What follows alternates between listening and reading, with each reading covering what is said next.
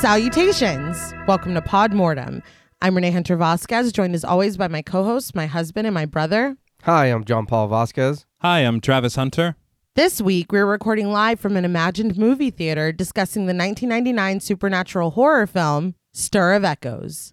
This film was directed by David Kep with a screenplay by Kep based off the novel A Stir of Echoes by Richard Matheson. This loose adaptation elevates its core of a murder mystery with genuine scares, unsettling effects, and committed performances by its cast. Though widely regarded as underrated, due in no small part to its release after the massively successful films The Blair Witch Project and The Sixth Sense, Stir of Echoes is a late 90s horror gem. This film was requested to us by friends of the show, Miguel Myers ATX, Anthony Jerome M., Blaine Hancock, and our grandma, Sherry Mosley. We want to thank them all so much for their support and for this suggestion. So, what did you guys think of Stir of Echoes the first time you saw it? Uh, when this movie came out, I was 15, so I know I didn't go see it in the theater. Okay. Uh, not saying that I didn't go to the movies then, but I know I I know I didn't go see this movie in the theater. Uh, I do remember watching it though on DVD and loving it, and I was Mm-hmm. like, "Oh, it's fucking nuts!" Uh, I'm almost positive that Kevin Bacon had a lot to do with that. so I was like, "All right." Well, uh, you love Tremors. Well, no, yeah, but uh, this movie is good, and uh, if you haven't seen it, I'd recommend watching it. There, there is, there is some you know problems with the movie, whatever, but it's Are it's there- old. Yeah, there, there they are. there's a cou- there's a couple. I don't know about that. I will say there are some, but my nostalgia is so powerful. it is, Yes. it is. Um, but we're s- we still got to talk about. Yes, we do. At the very least, we'll point them it. out yes, and then quickly bury them in a basement. maybe. yeah. Yeah, something like that Um, no, we watched the hell out of this as kids. all the time. I was, I guess, I was thinking about this when I was watching it again for the show. I was probably like eight years old the first time we watched it. Should not have been watching this. No. yeah. at all because the more things went on, the more stuff I was like, holy shit. Like, yeah. Yeah, yeah, It's like I was processing that. I'm like, I'm 31. I'm having trouble. but uh, no, I think this is like a really, really, really good ghost story. Yeah. yeah, And it holds up way better than you would expect it to. And murder mystery. Yeah. Yeah. Which we all love the mystery. Yes. Oh yeah, Uh, and it's a satisfying mystery. Yeah. I'm totally content with where we go. It's not like a, and there's not a lot of red herrings, which I also appreciate. yeah, I like a red herring, but I also don't like red herrings for the sake of them. Yeah, for sure. One thing I will say is that I, having rewatched this for the show, I now know where a lot of my own personal fears came from. You know, it's it's so funny that you said that because today I was unpacking the fact that I'm incredibly bothered by anything having to do with teeth or nails. Right. And I was like, I think it's because of this. I literally Yeah. think it's because of this movie. I, Like for real. I was unpacking that this morning. I thought I was born with that. I think it was this. I think David Kep gave it to me. I think no, but like you said, uh, we watched the shit out of this Yeah. all the time. Um, I haven't seen it in some years, but I still have this intense love for it, this intense nostalgia. It holds up for me very well. I will say there are parts, I don't know if my mind was like protecting itself. There were parts that I didn't remember being as brutal as they are yeah. That's fair. but I mean, I just I s- I love it. I still love it. Yeah, I, I and I know we said it b- before about the nostalgia having, but and I think I don't want to say that if I watched this now that I wouldn't like it, um, but probably not as much. I'd You know what I say mean? that might be fair. I think I watched it so much, it's like no, I like that movie. It's like, are you sure? Yeah. You're like, no, I love no, it. yeah, yeah, yeah, it's a really good movie. There was a long stretch of time, I mean years, where this was my favorite horror film. Where I- Yeah. what's your favorite movie? Story of Echoes. Like I, it's it's just so good. Yeah, I don't know. I feel like I still would like it if I watched it. I mean, like a lot if I watched it for the first time today. I think the thing about it is, even watching it um, now, you see how well it's crafted. Yeah. Right. And so there's a lot to speak to you as an adult to say, no, this is a good movie. But there's so much stuff from it that is so memorable that I realize that I've been stewing on for decades. Yeah. no, literally. That only makes it better. And I feel like there's this added facet to it when you watch it when you're older because I remember when I was a kid I was like wow they're they're really cool like I thought Tom and Maggie were so cool yeah. and like watching it now there's like this quiet desperation Yeah. in a, in a lot of aspects of this Well, I'll tell you right now, this film at eight years old, oddly, their like coolness felt aspirational. yeah no I was like they're fucking awesome like But like watching it now, I'm like, oh man, there's Yeah. a lot of sadness what have I done with my life? I did for, for very quickly, if you'll indulge me. I did want to spotlight David Kep for a minute because holy fucking shit. Um, I'm writing out for the script, setting this up, like who wrote it, who directed Right. it, da da da. And I'm like, I know I've I know I've typed that name. Like I know that he did something that we have watched and that we've covered. So I go to this man's IMDb and get my fucking tits blown off, okay? We'll say he's something of like an indie darling. He does these like very, you know, Oh. tiny, these tiny, you know, nothing films. Right. No, he did the screenplay, and this is just a few Right. for fucking Jurassic Park, Oh wow. Mission Impossible. Yeah. The fir- I know, but that's still huge. No. uh. The Yeah. first Toby Spider Man, okay. All right. Secret Window, All right. and he fucking wrote Death Becomes Her. Yeah, that's the one. I was like, what? Like my jaw was on the floor. Yeah. I don't understand why he's not a household name. I love that we're the people that are like, yeah, Jurassic Park, that's good. Death becomes But I mean, To me, Jurassic good Park movie, is a yeah. 10 too, No, though. absolutely. I mean, that's fucking impressive. yeah. I think my thing about him that confuses me as far as not being a household name, Right. You got someone that's worked with Sam Raimi, Yes. Steven Spielberg, Steven Soderbergh, s- uh, Steven Spielberg. Did I ever say that? I meant Brian De Palma. and Steven Spielberg and, again. Yeah, and, yeah. Then, and then he also worked with Steven Spielberg. Spielberg Steven. yes, comma. Stevie Yeah. Spielberg. I, I meant what the fuck did I just say? a lot Brian of Brian De Palma. Yeah, it's a lot of very So incredible what people. happened? What? I'm not sure. I feel like um, one thing that I have noticed with a lot of their films is that it's kind of the auteur perspective. That's a Spielberg film. Ah, Right. Mm-hmm. all That's a all Brian right. De Palma film. That's a Spielberg film. You know? And another and another one. Yeah. film. And so a lot of times you don't really hear about the writer. Right. And for me, I feel like he's one. I read online he's like the eighth highest grossing screenwriter of all time. on. God man. Ah, damn. yeah. Like so, how how are we not talking about yeah, Yeah. No shit. David Kep? The Yeah. fact that I was just like, that's a familiar name. And that's what Yeah. it is. Yeah. And what's interesting to me is this is only his second feature, Stir of Echoes. Yeah. oh wow. All right. There's a confidence to it. Oh yeah. He did but I'm have sure a lot you, of um, guidance. I was gonna say, All I'm right. sure you get that from working with these giants. For you sure. know? Just one more thing before we move on, because I read this and I was pretty upset about it. Mm-hmm. Because a word that comes to mind when I think of this film is underrated because I feel like it's just not talked about enough. And I will admit that maybe I have a little too much nostalgia and I might think that it's better, a little bit better than it is. But I still feel like it deserves a seat at the table and I feel like it doesn't have one. But I feel like if you look at it in on the scale of 90s horror, even just as a decade, Yeah. this is great. It's Yeah, I, Fantastic. I was gonna say I've only heard people say good things about this movie. Yeah, but not enough people are talking. not enough people are saying good All things. right, all right. But I, I think the reason for that, and I'm like I came to it myself. You know, I've been looking at a lot of box office receipts. No, um, it can when it came out right. Okay. because okay. I read an interview and David Kep had said that the script for The Sixth Sense fell in their hands All right. and that was coming out in August of 1999 and this was coming out in September of 1999 Ah. and so they were like we need to get this out before the sixth sense this is going to be fucking huge and i guess the executives See, and this is the problem is because I believe Artisan did Stir of Echoes, so these are the same people that fucked up Joe Berlinger's come on blair Book of witch Shadows. Yeah. Ah, all right. All so right. they weren't the sharpest. Yeah. apparently not because they said that the sixth sense was too soft and that it wasn't going to be big and, and it, Kev- Kevin Bacon said that he was like, please,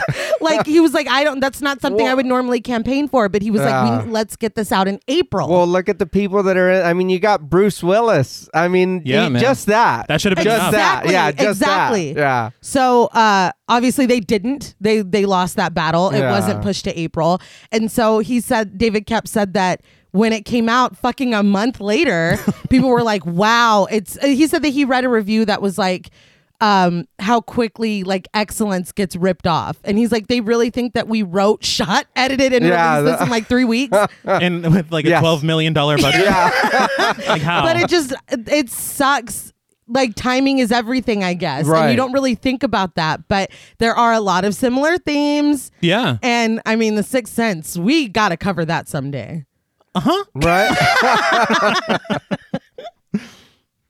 now before we open the door for this film we would like to show a warning for spoilers Podmortem is a very in-depth podcast, and in thoroughly discussing horror films, we have no choice but to spoil a thing or two. If you don't wish to be spoiled, please go watch the film, then come back and enjoy the show. If you've already seen the film or don't care about spoilers, then let's dig in. So the film opens with a child humming over the credits. We see a townhouse with the title Stir of Echoes over it as discordant noises grow louder and the music swells. So first of all, I, I doubt that song will be important later. No, definitely not. But um, I did want to talk about A Stir of Echoes, which was the novel this was based on. Right. It was written by Richard Matheson. All Mm-hmm. right. I think it was I want to say 1958, Yeah. which is another reason to say that they didn't rip off The Sixth Sense. Mm-hmm. Yeah. But uh, Richard Matheson, fucking prolific writer. Yeah. He wrote uh, the original novel I Am Legend. Yeah. Okay. He wrote tons of Twilight Zone episodes. Like he is very well regarded in the Yeah. community. Uh, he actually saw this movie and loved it. By the way, Oh, I love I that. appreciated that. Because they made a lot of changes. Yes, they did. Uh, which I know we both watched a video from the Scare Salon. Yes. and maybe you can I got a couple notes. Okay. um, but the thing was is that David Kep had wanted to make a horror film next. Right. And he didn't know what he wanted to do. And so he was just at a used bookstore and he finds A Stir of Echoes. Okay. And Matheson is one of his favorite writers. And so he's like, oh shit. Yeah. He's like, of course. And so he goes to Universal, who owns the rights to the film rights to the book. And he makes a deal with them to write a spec script. And the deal is if they like it and want to pursue it, then he'll make it with them. If not, then the rights will revert to him and he can make it anywhere he wants. That's a great deal. It's a very good deal. yeah. How did he do that? I don't know. He is a great, he's you silver tongued devil. Heads I win, tails Tails you you lose. But um, they didn't want to make it. And so he went to Artisan. They had been sitting on the rights for 35 years. God damn. Damn. And so he finally got it made, and Yeah. the rest is, uh, as they say, and that's the way the news goes, or whatever. Excellent. Yeah, is that the quote? Sure. All right. Um, I thought it was strange that the novel is a stir of echos and the Mm-hmm. movie is just stir of echoes. But also, in that same article, Kevin Bacon was saying that the title is awful. And that he wanted to call it Dig. No, All right. that was so funny to me.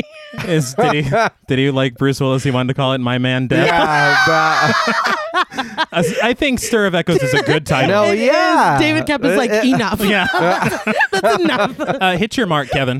But all the music and noises stop, and we cut to the inside of the house where Jake, played by Zachary David Cope, sits in the bathtub. Guitar strums in the background as Jake details his day. Was I the only one that thought he was doing like a blues thing with the guitar? He's staring down lens, and I thought he was is. like, "From the day I was born." I was like, "Oh my god, that's how we." St- Why don't I remember this? But he says that his friend Jackson came over to play. He was the Black Power Ranger and Jackson was Batman. So we were really all over the place. but we pan out to see Jake's father, Tom Witzke, played by Kevin Bacon, sitting on the bed playing the guitar in view of Jake. He asks if Jake is okay, and Jake says yes. Jake turns toward us and says that he has a question. Tom consults his watch and realizes that it's time for Jake to be in bed, but Jake continues that it's an important question as Tom comes in and scoops him out of the bath, wrapping him up in a towel. Jake requests his bug pajamas for tonight, but Tom has fire truck ones and the bug ones are all the way downstairs. But after a little back and forth, Tom concedes and heads downstairs to get the bug pajamas. You got to pick your battles. Yeah. I get it. That's literally Jackson. Yeah. It's, it's fine. Oh, yeah. Alone again, Jake watches as his dad goes down the stairs before returning and looking straight at us. Thought it was interesting that he waited until Tom was gone, gone. Yeah, that I, I have to say, uh, continue, continue. He finally gets to ask his question Does it hurt to be dead? We get a shot from behind Jake and we see that he's talking to absolutely nothing, and it cuts to black. so he was at first staring down lens like Malcolm in the Middle. Yeah. And I feel like the fact that he had said, I have a question, and his Mm-hmm. father doesn't care. And then he's like, It's a really important question. And his father's like, Yeah, pajamas. Like, Yeah. ask, figure out what he's talking, because he, you, Yeah. don't, you don't know that he's talking to. Yeah. Yeah. Oh, No, that's yeah. true. He could, he's like, Dad, I'm Yeah. not going to ask you. Like, he said it was important. He did. No, he did. with the fact that he's like, this one's pretty heavy. Dad, why don't you go get? why don't you go downstairs? I'll, I'll handle it. And would it hurt to be a ghost, or maybe just more annoying?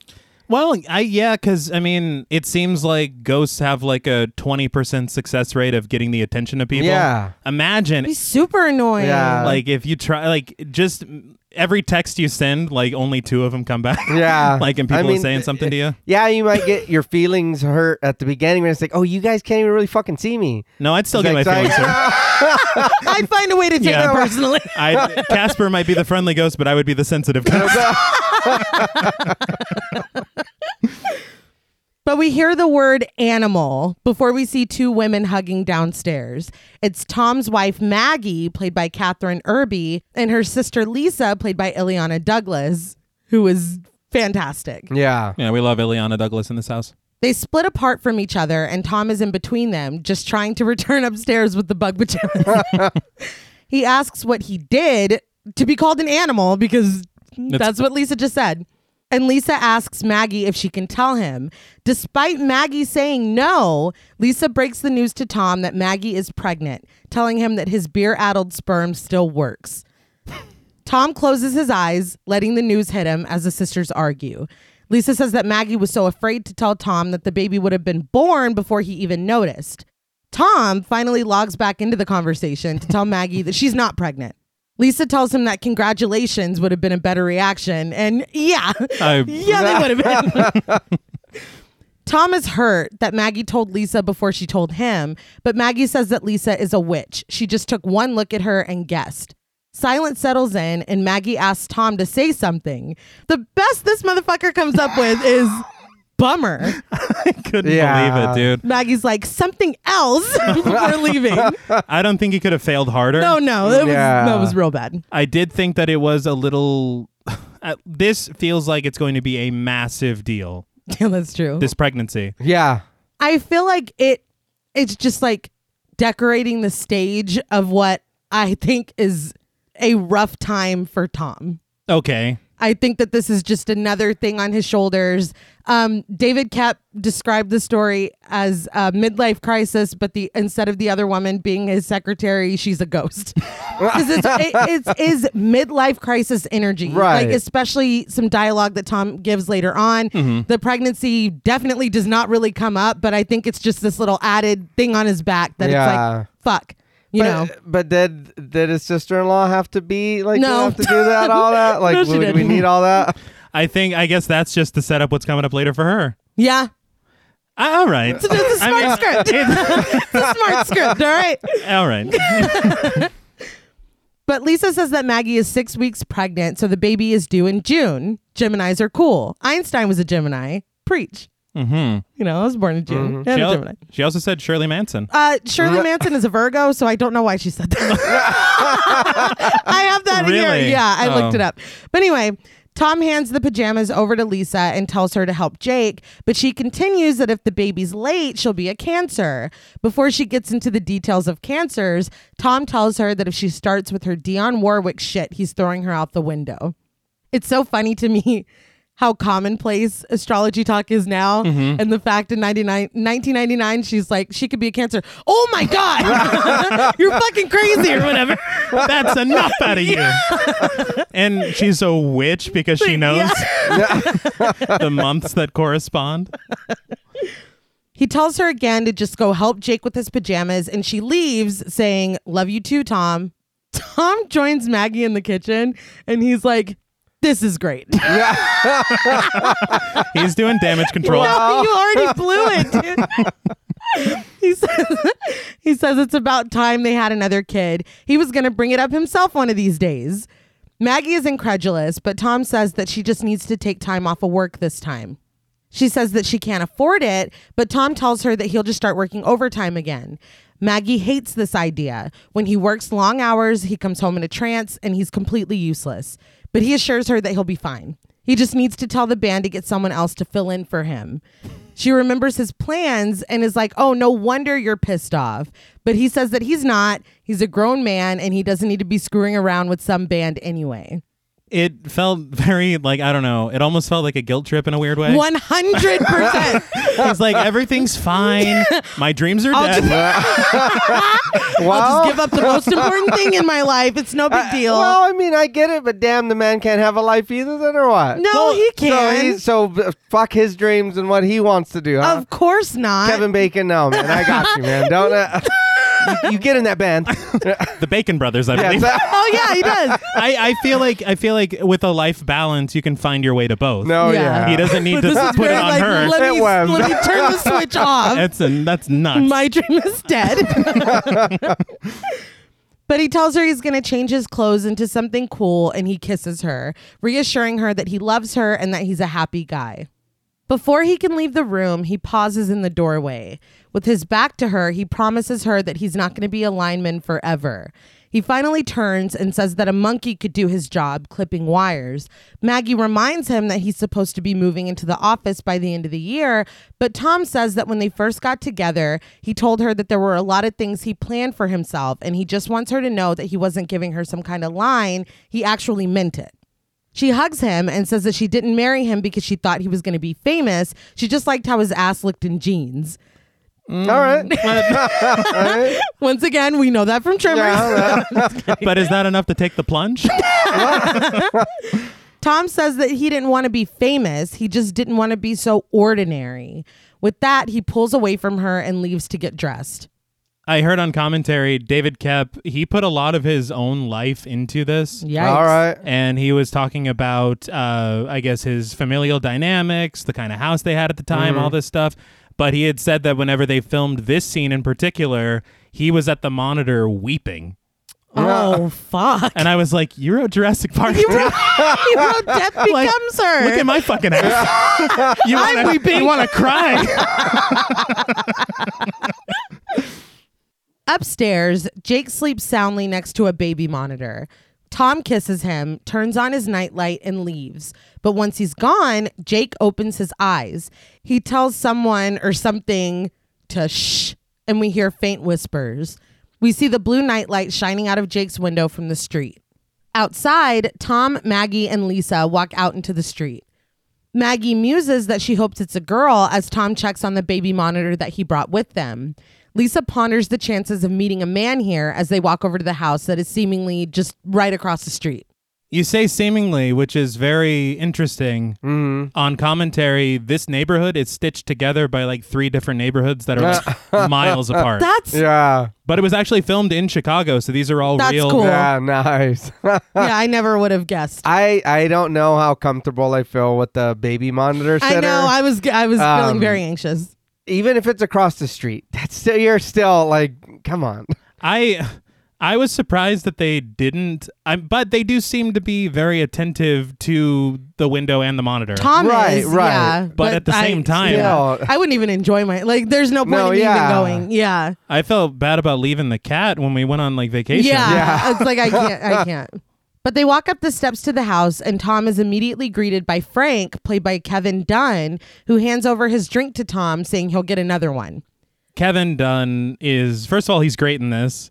Yeah, he is. But he took on a new role for me in my mind because of Veep. He's on Veep Right. and he's fucking hilarious. I flashed back to that episode of Roseanne when like nobody could stand him and he just kept like inserting himself. That's right. he was uh Dan's boss, but Yeah. whatever. Hey, also, maybe he's the same character because this is Illinois. It is. Yeah, he's- it's canon now. He's uh Sam's Witwicky's dad on Transformers. No shit. Yeah. We've all got something. But as Tom follows Frank, he stops to say hello to Harry, played by Connor O'Farrell. Harry asks if Tom is taking care of the place, and Tom jokingly tells him no, they're drilling holes in all the floors. Hmm. Interesting. Tom and Harry continue to follow Frank, who goes past his wife Sheila, played by Luzia Struss, and another couple, Bobby and Vanessa, played by Stephen Eugene Walker and Mary Kay Cook, who have a small child with them. So they could have just brought Jake. Yeah. Yeah. But- I was kind You of know. confused. He's at home like fighting burglars and Yeah. shit. It's unbelievable. I did want to make mention because they, I don't remember, their- the conversation was very weird. I was so distracted by the conversation they were having on the way up to the house. I think they were talking about like boners and shit. I don't know what that was about. Mm-hmm. Yeah. But. that's it's intentional because I think they were trying to distract you with the boner talk because right up front there is a telephone pole in the shot and there's a missing persons poster on it Oh, all right. and I've, I've never noticed Yeah. I was like, huh, that. Interesting. interesting. Speaking of, uh, you were talking about him fighting burglars or whatever, but Zachary David Cope, the little boy that played him, I watched this behind the scenes thing of him being interviewed and stuff. He was so adorable, but. Uh, Kevin Bacon was saying he was like, no matter how small a role is, um, if uh, if it's a guy in one scene who runs a deli and you ask him what the movie's about, he's going to say, "Well, it's about this guy that owns a deli." and so they asked the little boy Zachary David Cope what Stir of Echoes about, and he's like, "Well, it's about this little boy named Jack." it was so fucking cute that's great. because they just spliced that right after, and it was adorable. But as Frank gets himself a drink, Harry asks Tom how he's liking the neighborhood. Tom says he grew up in Bridgeport, so it's not like it's a foreign country. And Frank is like, God damn right, it's not a foreign country. I didn't like that. no, Um, I didn't like that. but he continues that this is the greatest neighborhood in Chicago because they all look out for each other. And that's saying a lot because they're approaching the year 2000. Watch out. because the machines are gonna Yeah. Oh yeah. take over. We're fucked. I was gonna say, did you guys did you guys notice the train in the background? But it kind of takes over the sound mix as well. but I thought it was really awesome because it's like uh, something really great about filming on location. You get that immersion. Like this feels like a neighborhood. Mm-hmm. Yeah. 100%. and I just love that it just whenever they're talking about you know where we look out for each other, you're like, man, I believe their their relationships. Oh, Yeah. I believe all of it. But Lenny, played by Larry Newman Jr., interrupts, asking if they heard about the guy selling drugs at the park, but Frank just demands to know who invited him. He calls Bobby over, who explains that Vanessa made him invite everybody. Frank walks away, continuing to talk shit, but Lenny calls after him to not come crying to him when he wakes up dead with his throat cut. He- Mm, I was like, all right, Lenny. Um, I was waiting, you know, that like thing that guys do where it's like, oh, who let this dude in here Yeah, or whatever. yeah. I thought that's what it was, but I was like, oh no, they really don't. they really don't like. Who let this guy Coming in? here? over It's with like, this bullshit. Yeah, Get no, outta they, here. oh, they, you guys don't Yeah. like Lenny. It's like, okay. Seriously, who let him in? Inside, Lisa surveys the men, rattling off the guys that she's not attracted to or downright frightened by. Sheila catches Frank eating chips and fucking staring at a woman in his strapless top. Like, like his Dude. life Yeah. depends on it. what the fuck? A drunk couple leaves, the woman stumbling down the stairs as Tom sits on the porch. Jake's blue window is behind him, and he has the baby monitor sitting next to him.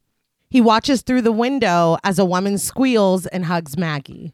So, like I said uh, earlier about this being filmed in all these different neighborhoods, Yeah. that's a fake balcony they built. Oh, wow. Oh, all right. So it's supposed to suggest the house, Yeah. but that's really all that's there. It works. Yeah. yeah. Hell yeah. I was laughing because I was like, Tom's thinking, that's what I should have done. Shouldn't have said bummer. It's like, damn it, really fucked up. but later, the party has dwindled to Tom, Maggie, Lisa, Frank, Sheila, Bobby, and Vanessa. Lisa Frank. Dude. anyway, they sit in the living room, Lisa telling them about people literally being operated on while under hypnosis. Vanessa is incredulous, saying that people don't really get hypnotized, they just play along. Lisa asks her to explain how these people can have a scalpel stuck in their throat without bleeding or making a sound. Everyone laughs at her, and Frank yells that it's bullshit. Lisa says that she saw a guy in her class get a two inch needle stuck into his arm by their instructor while he was under hypnosis. Nobody believes her, but Maggie sticks up for Lisa, saying that she did see a picture of it and it left a mark. I was reading the script for this because Yeah. they changed a lot. I didn't get to finish it, but all of this with Lisa, it's really well, uh, originally she was Maggie's brother. I think his name Yeah. was Philip. And it wasn't hypno it was he was studying hypnosis because he was a psych major. And so was looking at it in a Okay. scientific way because I guess it is 1958 or whatever. Right. Looking at it in a scientific way instead of the way that Lisa's looking Yeah, at it. yeah. And it was his arm that Maggie was like, it left a mark. Like I saw it. They stuck it through. He got hypnotized and they stuck the needle Ah, through his all right, all right. which I feel Oh. like lends a little bit more Yeah. realism to it. So yeah, Well, because now you she's making it sound like an urban legend. yeah. Well, she's like, I, she's like, I seen it. Like, Yeah. I just feel like it would have been more impactful if it if it did happen to Yeah. her or she, but like she rolls up her sleeve. yeah, Uh, okay, yeah. Yeah, I could see that. Because here Maggie's like, I saw a picture of it. it's like, mm, okay, and it's ninety nine. Did you like do it? Like, whatever. It was a Polaroid. Yeah. it was grainy. Tom says that he doesn't understand how Lisa, who has spent most of her adult life in college, can believe such superstitious crap. Lisa rebuts that it isn't superstitious. She's practically a licensed hypnotherapist. Mm. Tom points out that practically licensed means that she doesn't have a license. yeah. Lisa tells him that just because he's lived his whole life in the same six blocks doesn't mean that there's not a whole world out there, which is pretty rude, Yeah. I feel like it was a tit for tat situation. I guess. He's well, he was like, how does someone who spends so much time in school is so fucking stupid? Basically. yeah, but his was a little playful and like Mm, well, okay, all right. the mood that he's in. And she's Yeah. just like, you've amounted to nothing. So what do you know? And he was already like, I'm ordinary. It just got a little deeper. That That's is all I'm true. saying. A solitary tear. Yes. well, Tom's smug smile drops from his face, and that line does seem to bother him. But we zoom in on him as she tells him that there are doorways he hasn't opened and things he wouldn't even understand. Frank tells her to prove it by hypnotizing someone, and Tom immediately volunteers. Lisa refuses to do it because he's hostile, but Tom's like, I'm not hostile. do I seem hostile? Yeah. Right, yeah. Yeah. A little totally wound do. up. even his even his friends are like, Yeah, dude. Yeah. Yeah, Bobby says that he does, and Maggie gets up, trying to excuse them from the party. Tom pulls her back down, though, telling her that this is just getting good. He tells Lisa to do it, but she says that he's drunk. Tom drunkenly shoots back that he's not drunk. He's like, I'm not drunk. Lisa says that you're not supposed to mesmerize someone who's been drinking, but the word mesmerize makes Tom and Frank crack up. Well, because she hadn't been saying should- Yeah. that. She did. Yeah. Just keep to Yeah. Yeah. She should have said that. hypnotize. He tells her to educate him, and she says that it won't work with that mentality. But Tom promises to follow every instruction to the letter, and it still won't work. He leans forward, asking, What's the worst that can happen? Oh. I Nev- mean, Never say that. yeah, somebody can be under your bunk, chop you up while you're getting busy. I mean, there's a lot. Lots of yeah, things yeah. can happen. Someone can turn you invisible. Yeah, that- Yeah, start doing Yes. terrible, Yeah. terrible things. There's lots of bad, bad Yes. scenarios. yes. But giving in, Lisa tells them to turn out the lights and the group cheers. Now in the dark, Tom sits in the chair and Lisa calmly tells him to relax and to trust her. She tells Tom to close his eyes and Tom does, eclipsing our vision of Lisa. So I did want to say the whole back and forth of whether or not he was going to get hypnotized at all. right. The way that it's shot is so cool to me. Yeah, It's really one long shot. right. It just keeps pressing in, pulling back. Yeah. Yeah, And it's really putting the focus on Tom because we are going to be in his shoes for the next scene completely. Oh Yeah. yeah. It's very smart. Um, Kep had said that Brian De Palma visited the set and gave him the idea to do that. Oh, that's All right. cool. I thought that was really neat because of their work history together. Yeah. But he had said that what he had originally thought of doing was doing what you would think to do, which is okay, they're talking, we'll cut to them, you know? Yeah. But this way, you realize you don't really need to see anyone because it is all about Yeah. Tom. it All right, is. yeah. And so it just works really well. I feel like it's a little more suspenseful too. Yeah. Because you ki- kind of feel like something's closing in on him. Yes. And that's That's something that I that, that they were saying in that behind the scenes thing that I watched that he was so flexible Yeah. about other people's input. Like the actors changed lines a lot. Um, and he was All like, no, right. that sounds better. Like Yeah. he's just Wow. very like, well, like it was a group thing. Like everybody really, really seemed to have a good time making this. And they were talking about Kevin Bacon, how like in between scenes he would tell stories from his life and like behind the scenes stuff from all the movies he was in. they just seemed like he's in Footloose. man. yeah, Yeah. man. just seemed really cool. Speaking of which, as we're coming up on the scene, in that same thing, Ileana Douglas had said that she and David Kep went to be hypnotized before filming the Hmm. Oh, scene. wow. And the experience that they had made them change how they were gonna do this. Wow. Ah. all so I right, mean, all it's right. just it's really fucking cool. Like I just love hearing stuff like that. But Lisa's calm voice continues in the pitch black, instructing Tom to just listen to the sound of the rooms around him. She tells him to pretend that he's in a theater. We see from Tom's view, sitting in the back of a playhouse behind a bunch of people facing a stage. When Lisa details that it's a movie theater, a huge screen comes down, obstructing the stage that was once there. She tells him that he's the only one there and the people in front of him disappear. She says that it's a great old movie palace. The regular screen is replaced with a huge ornate red curtain. She tells him to look around and see the huge empty theater, and it is just that very big and completely empty. Tom sits in the back. She says that the walls are painted in black, and we see the gold walls taken over by black. She says the seats are black, and the bright red seats become black as well. She says in the whole theater, the only thing he can see is the white screen. The curtain is now open, and a huge screen sits in the middle of it. It glows white when she says this. She tells him that there are big black letters on the screen, but he can't read them, so he floats closer in his chair.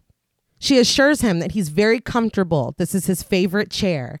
We drift closer to the screen as she details his legs and arms being relaxed, limp, heavy. Now, right up on the screen, she tells Tom that the letters come into focus. They say sleep. We see the word sleep on the screen in huge black letters, and it fades to black as Lisa tells him to sleep. Suddenly, we hear a scream and see a house under construction. Someone stands on a porch waving us over. We see someone with a bag over their head, someone shaking and screaming. Tom wakes up with a gasp, covered in sweat. He asks, What the hell was that? And everyone stands over him laughing. First of all, mm-hmm. Yeah. this is one of my favorite sequences, Literally. like in the Yeah. whole film. I was going to say when I was younger, I was like, This is the fucking coolest thing I've ever seen in my life. well, when I was younger and she started the hypnotism, I actually was afraid as a kid that I would you were get. going to get it. but I, the thing was for me, I think, is that I loved the way it evolved. Yes. She's Right. like, it's a theater, and you see a theater, a movie theater, and they're like, hold on. Yeah. It felt like a sight gag at first. Yeah. But then you're like, oh, this is genius. It's Yeah. so good. it's And- so good. Even with the. It's 1999. You would think that them digitally painting the walls of the theater wouldn't look very good. Yeah. It looked great. Mm-hmm. I was very, very pleased. One thing I do want to say, though, that I didn't really even think about until rewatching it now. I wonder if this sequence may have inspired the view of Chris Washington in The Sunken Place. Oh, okay. I can see that. I always thought it looked like a movie screen. Yeah, it Right. does. And so I, I would love to know if Jordan Peele liked Stir of Echoes. Who, who right. doesn't like All Stir But Maggie asks if Tom is okay. Vanessa says that he has to be faking it, and Frank calls it the weirdest thing he's ever seen in his life. Lisa congratulates him for being one of the lucky 8% that are highly hypnotizable. Tears on his face, Tom asks what the hell Lisa did to him before getting up and making something to drink. Lisa says that almost anyone can go under a little, but not freaky under like Tom did. She asks Tom how his hand is. She says that she stuck a safety pin in it and told him to bleed on one side but not the other. Frank says that he did, and Lisa's like, "Oh yeah, you were very cooperative." she says it's a side of him that she's never seen. That's great.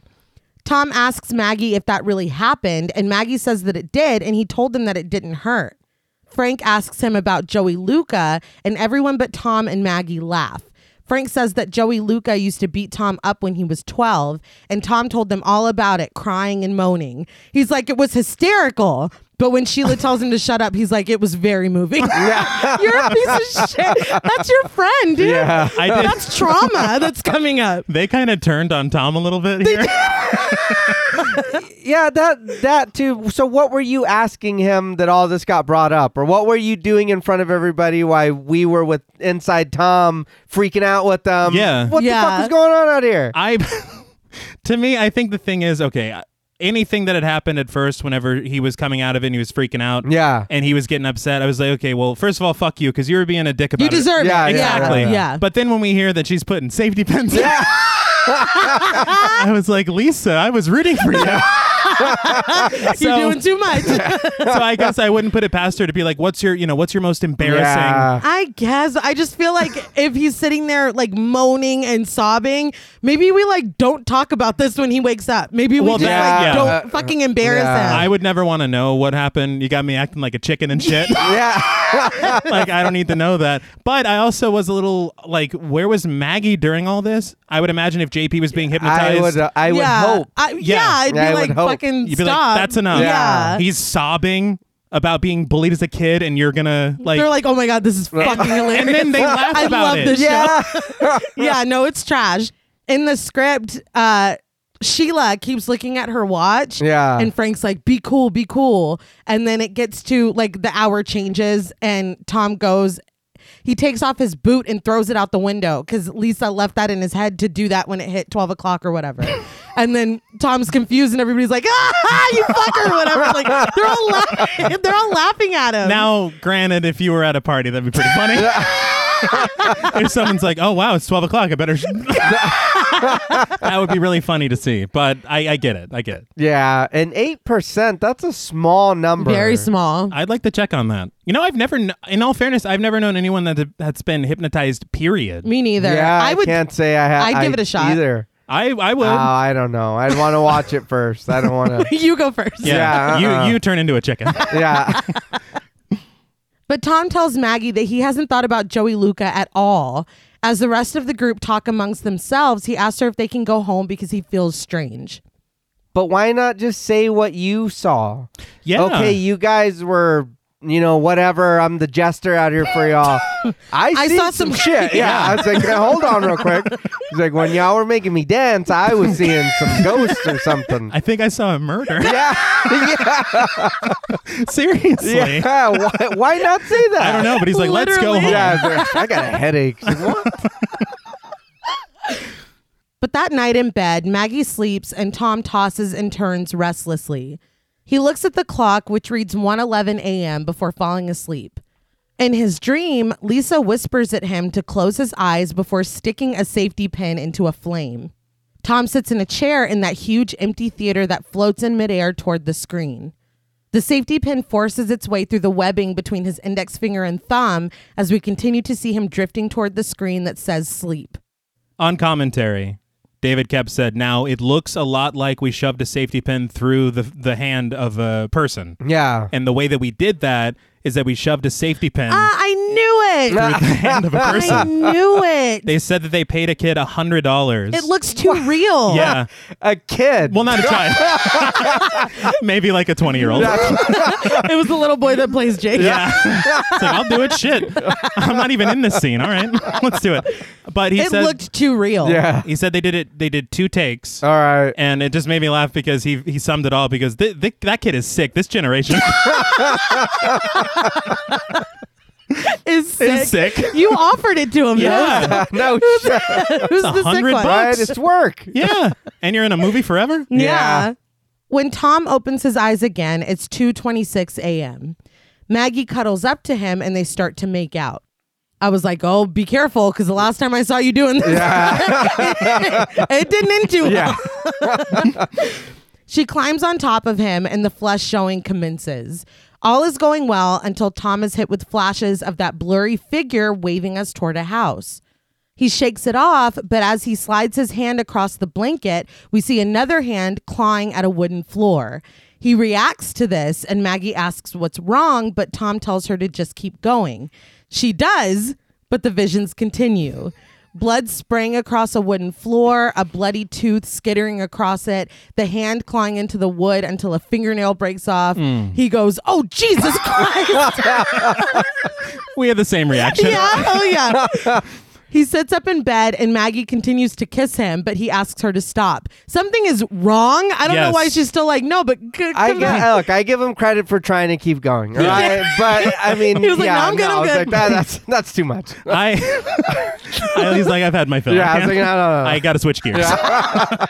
um, I did hear on commentary that what they had wanted was to kind of put us in Kevin Bacon's shoes with this scene. Yeah. His intention, he said, was to be more explicit with the sex Okay. on screen. Yeah. Damn. So that the graphic violence would contrast more, but obviously they had to trim it back. He Yeah. sounds real sick. I know. that generation. But he said that what it was is it was supposed to be like, oh, you're just you're seeing this, and then you're Kevin Bacon getting freaked out by this shit. yeah. And he also said that the nail thing, which scarred, I know both of us. Yes. He said that when they originally showed it, it was just, you know, it's very easy to do. It's a fake prosthetic Yeah, nail, yeah. snap it off, whatever. But whenever they did it without sound, it didn't get much of a reaction. Yeah. And so they added the breaking of celery. Ah, And I'll never eat celery again. That's a really good observation because the sound is a lot of it. it's, yeah. it's too much. It's too much of it. but Tom literally tells her that he was seeing things and it's just too weird. But she tells him that it, that wasn't weird. She could show him weird. I'd be like, "What'd you say about seeing things?" Yeah. I'd again. be a little more concerned. I, all right. You know, but right now is not the time. Yeah. Save that for later. Yeah, Put a right. pin in it. Yeah, hold on. Put a Put a safety safety pin in pin. it. He continues to ask her to stop, finally removing her hand from him and saying that it felt like he was being attacked. She's like, "Thanks." But it's like, "Maggie, babe, You're not listening. Yeah. yeah. he tried to say it like a lot Yeah. that he's something is terribly wrong. I know it changes later, but this moment right here, I was like, wow, it's kind of like the old spouse trope. Yeah. Yeah. Not listening Yeah. to what's going on and just because when she was like, oh, yeah, thanks, it's like, he's not talking about No. Yeah. like- I- clearly. He said, I'm seeing things. yeah. It felt like I was being attacked. but anyway, he abandons trying to explain himself and just goes into the bathroom. He takes a pill with a glass of water, but when he sets the glass back down, he notices blood swirling in the water. He looks back in the mirror, startled to see blood running out of his mouth. He opens his mouth to traumatize me personally. to find one of his front teeth dark and bloody. He pulls on it until it finally comes out of his mouth. He looks at it horrified before dropping it into the sink where it rattles. He looks back at himself in the mirror and the blood is gone. His tooth is back in his mouth. The water in the glass is clean and so is the sink. He pulls at his tooth again, but it doesn't budge Nope. in that interview, David Kep talked about how they did this practically Yeah. and they like colored in his tooth Mm-hmm. and put a cap on it. Ah, all right. And so he's pulling at the tooth, but he's got another tooth palmed in his hand. So when he pulls that tooth out, he drops the palm tooth in the sink. The camera looks down at the sink. Somebody runs over, cleans up his face. The camera pans back up, and he's fine Yeah, again. yeah. I was like, that is so fucking cool. Dude, sometimes it's the easiest way. Yes. It's genius. But they had talked about uh, that line of blood and that they don't even know how that happened, Yeah. but it was just a happy accident that worked because it is fucking disgusting. Yeah. It's horrible. Honestly, the line of blood is what stuck with me more as a kid. Oh my God. and the fact that it was an accident is just unbelievable. yeah. Yeah. It's so effective. I'm like reliving it and Yeah, I- struggling. no. And honestly, when he g- comes back and his teeth are fine, I would never pull on my tooth. No, we don't need to test it. We've been given a second chance. we're on a liquid diet. but abandoning sleep with good reason, he heads downstairs and gulps orange juice from the carton. He is hit with more flashes of a girl holding her head and screaming. He goes to the sink and drinks greedily from the faucet before sitting down on the couch in the living room. He leans forward to get the remote, and when he leans back onto the couch, there's a teenaged girl, played by Jennifer Morrison, sitting beside him. She wears bracelets, like the hand he saw in his vision, and she reaches out to him, pale and exhaling visibly into the air, like it's freezing. Tom screams and jumps up away from the couch, but she continues reaching for him. In a strange, distorted voice, the subtitles said that she said, You can hear me, can't you? Right. I personally did not hear her say Yeah. Mm-hmm. that. It just sounded like distortion. so we couldn't hear her. Yeah. I couldn't. Maybe Tom could. yeah. But Tom uses the remote to mute the static on the TV, so I don't think he heard her either. But when he looks back at the couch, she is gone. A haunting score plays as Tom drops the remote and goes back up toward the stairs. I really like the score in this. Do you know who did it? No. The man who did the score is James Newton Howard, who we have talked about before because he is the guy that scored basically all of M. Night's films. That's why I love it so much. That's it. Yes. And at least we know that it's a non-threatening ghost Fair? Yeah, or she- whatever we just seen. Can you She hear me? wasn't. Yeah. Yeah. It That wasn't like doesn't- yeah. you're gonna die tonight. Uh, yeah. Maybe if that followed after, yes, right? then we have we have some worries. Hey, I just realized he scored The Sixth Sense in the same year, What a fucking beast. so Ah, yeah. That's pretty sweet. We should cover that at some point. yeah, maybe we'll talk about it. Standing at the top of the stairs, smiling down at him, is Jake. Tom says hi to his son, and Jake says, You're awake now, daddy. Just kind of scary. Yeah. yeah, I don't like that at all. He asks if Tom is okay, and Tom says that he is. He climbs the stairs and sits next to Jake, admitting that he just doesn't feel very well right now. Jake presses his fingers against the side of Tom's head and smiles at him, saying, Don't be afraid of it, daddy, before walking back to his room. You brought a stray cat and those motherfuckers, didn't you? He's like, Like, it's yeah, oh. fine. Don't be scared. but wouldn't you be like, come back? Yeah. What are you talking about? Yeah. There's a lot of times in this film where conversations should be had. Yeah. Yeah. This this could I- have been handled tonight. Oh yeah. It could, that's true. It could have. I do give it points. I- I'll talk about it in the next scene. Okay. The next morning in the kitchen, Tom takes faxes out of the machine, seven jobs for him before lunch, as Maggie asks him if he was hallucinating. He says they were a bunch of hallucinations. Maggie says that since this has never happened to him before, hypnosis must have agitated his brain. Tom agrees, saying that he had a horrible headache and was extremely thirsty.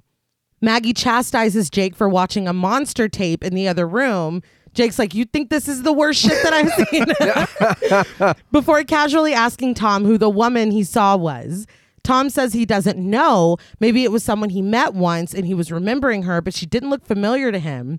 Maggie goes, Did you fuck her? I mean, my God. Come a little, on. de- a That's- little Come on decorum. now. Really? That was a lot, dude. Yeah. Like, really? I, I just said a ghost or Yeah. something. fuck are you talking And about? then you're on this bullshit? Yeah, like, well- what are you talking about?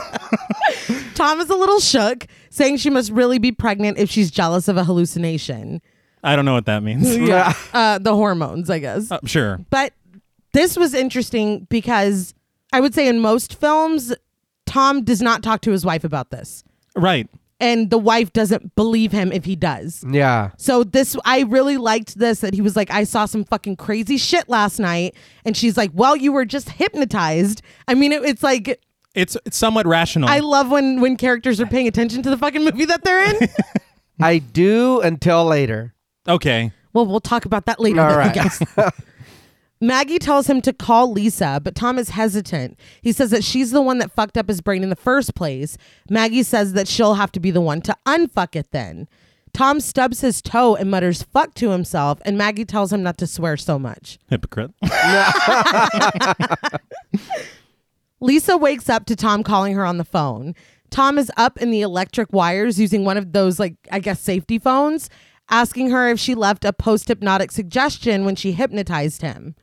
I feel like we probably could have made this call on the ground. Well, I, I mean, I'm sure he worked for the phone company. That's why he's up there. But Uh, well, yeah, but it was scary. He's using his time wisely. Yeah. I guess multitasking. Yeah. I didn't know that you could just fucking plug in like that. He was. Yeah, no, I, I that's that's one thing that I will say uh, that I have seen a lot is when they show shit like that and people work for like the electric company or the phone company, somebody always just like plugs in a phone or something up there and just calls people. Like, hello, Just- yeah. operator. it's like where? How did you get that to plug in there? How did you know that was there? Yeah, is it like a regular phone yeah. call? no. like I want to know. it's like we have to build all of these, but they have to use dial up. Like, what are but you Uh, why? talking Yeah. about? about? Like so I don't have to pay for it at home. Yeah. All right? I'll just climb up I'll here. just get a big ladder. But Lisa is first insulted, saying that she didn't do anything and she has done this before. But when Tom is assured by this, she finally admits that it was just a harmless one anyway that she left behind. She's like, Did it really work? Tom demands to know what she said, and after hesitating, she reminds him that she's always said he needs to be more open minded. So that's what she left behind. She said that his mind should remain completely open like a door, ready to receive everything around him.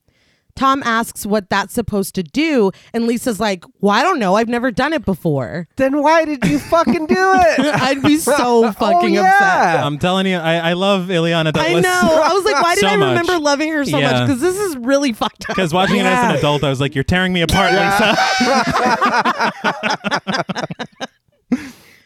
She tells him to relax because all she did was open a door, and therapists do that all the time. It releases repressed memories or latent abilities. Interesting. Tom tells her that he has to get back to work and hangs up the phone. Lisa hangs up too, and the phone immediately rings, but she says she's not answering it. I did want to say something about the shot of him on that crane. Yeah. Mm-hmm. As the camera pulls back and you see more and more of the city. Uh, first of all, the cinematographer was Fred Murphy. He did great work here. Yeah. Uh-huh. But I had read that Kep said that this was meant as a metaphor because as she's saying that his doors are open, you're seeing more and more of the city. Oh, I like All that. right. I'm like, that's th- there's some really smart choices. I Yeah. like that.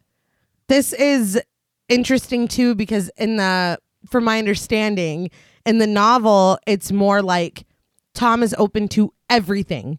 He's feeling intentions from his neighbors. He's feeling like getting fi- he cannot function because it's shit coming in constantly from everyone. God damn. In the movie it's like more like just this one thing. thing. just goes. Yeah. but from everything that I read, including that um, scare salon video, the movie is just more focused altogether. right. The book kind of seems not like all over the place in a bad way, but just like everybody's got their own Yeah. shit, and Tom is getting all of it. That might have been too much. Yeah, I think it works better as a more focused thing. Yeah. Because if, I mean, I understand from that video that the novel was more kind of about like suburban facades. Yeah, well, because Alright. it's the fifties, Okay. and so it's kind of like how we look, and it was like a upper middle class family, not a working class Right, family, right.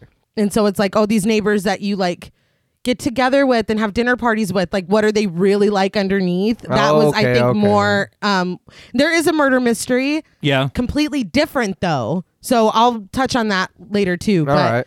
it's just, I I really like that he kind of took the core of that and did something different with it because I, I just, I really appreciate Right. this film a lot. But back to Lisa's phone. It's Maggie on the other end asking if Lisa can babysit for them on Friday night. Behind her, Jake sits at the table eating cereal. He looks directly at us again and says, I did. I told him. He goes, What's your name? Okay. So he wasn't impressed by the name. Whatever. I guess that's fine. We, we go back to Maggie, who explains that she's called everyone who could possibly watch Jake and no one is free. Jake chimes in and says, Call Vanessa and ask her about Debbie. Maggie hangs up with Lisa's answering machine, excited to learn the name of the girl who babysits for Vanessa. She dials the number, asking Jake how he knew about Debbie.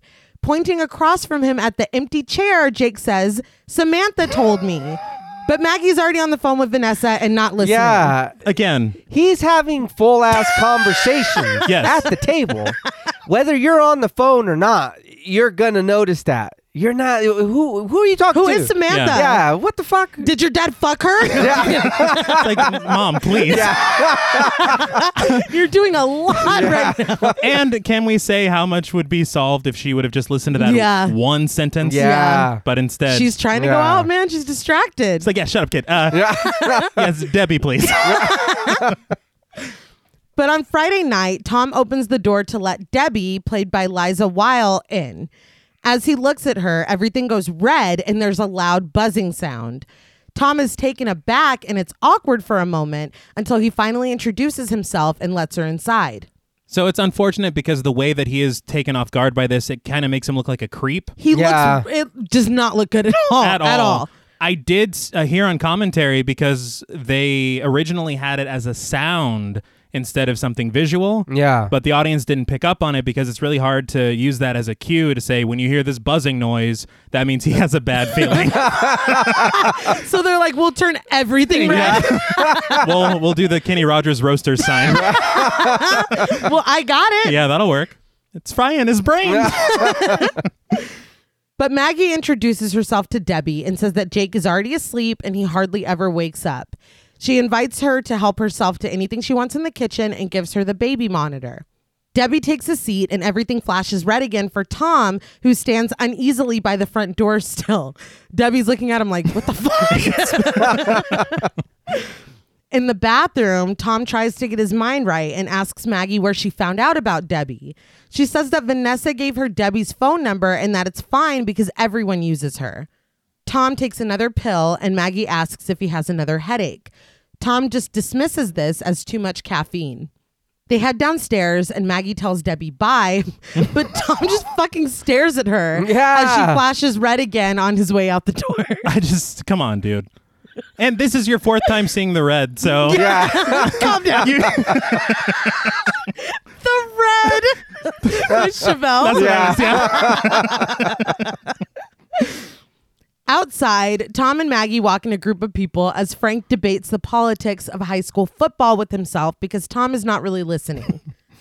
He's staring at the taillights of cars glowing red and he hears that buzzing sound again. Frank asks what Tom played in high school, and Tom says mostly just piano. Frank apologizes to him, takes out a bottle of liquor, and offers him some. Tom declines, but Frank drinks. He continues that maybe he's biased toward his own son, Adam, but he's having a hell of a season and no one is even noticing. Tom is still struggling, and Frank takes no notice, but he goes, Jesus Christ, when a woman walks by. Yeah, dude. Dude, right? I'm hearing this buzzing. It's like, shut the fuck up. It's like, God damn. It's looking at you like the predator. Yeah. It's like I'm going through some shit. I don't have time to talk about Yeah. high school football. Walking with Maggie, Sheila takes a drag of her cigarette, asking, Why don't you just lick them when they walk by? Because he almost did. I just feel bad for her. yeah, Yeah. Frank's gross. Pigs love it. we see Debbie back at the house setting up the baby monitor as she sits down to read her book. And it is, of course, a Richard Matheson book. I thought that was nice. Very cool. Sheila tells Maggie that Frank says the average guy has a hard on two and a half hours out of the day, but for him, it's three and a half. So you just added another yeah, hour. very good. Yeah. Very good, Frank. Okay. Maggie laments that she has to picture this now. Frank tells Tom that one of these days, Sheila is going to take one of his guns and pop a cap in his ass. But Sheila is continuing to talk shit about him to Maggie, saying that Frank would stick it in a bowl of soup if it was still warm. Why are you married to him? Like y'all, Yeah. I feel like y'all hate each other. That's something too that I notice now that like watching movies back then and then like lo- watching them now is it's like, man, I know I know some men can be trash. I Yeah. get it. But so can everybody. yeah. But the way that men are portrayed in these fucking movies Well, Frank's Uh, disgusting. no, no, no, no. yes. Yeah, he is.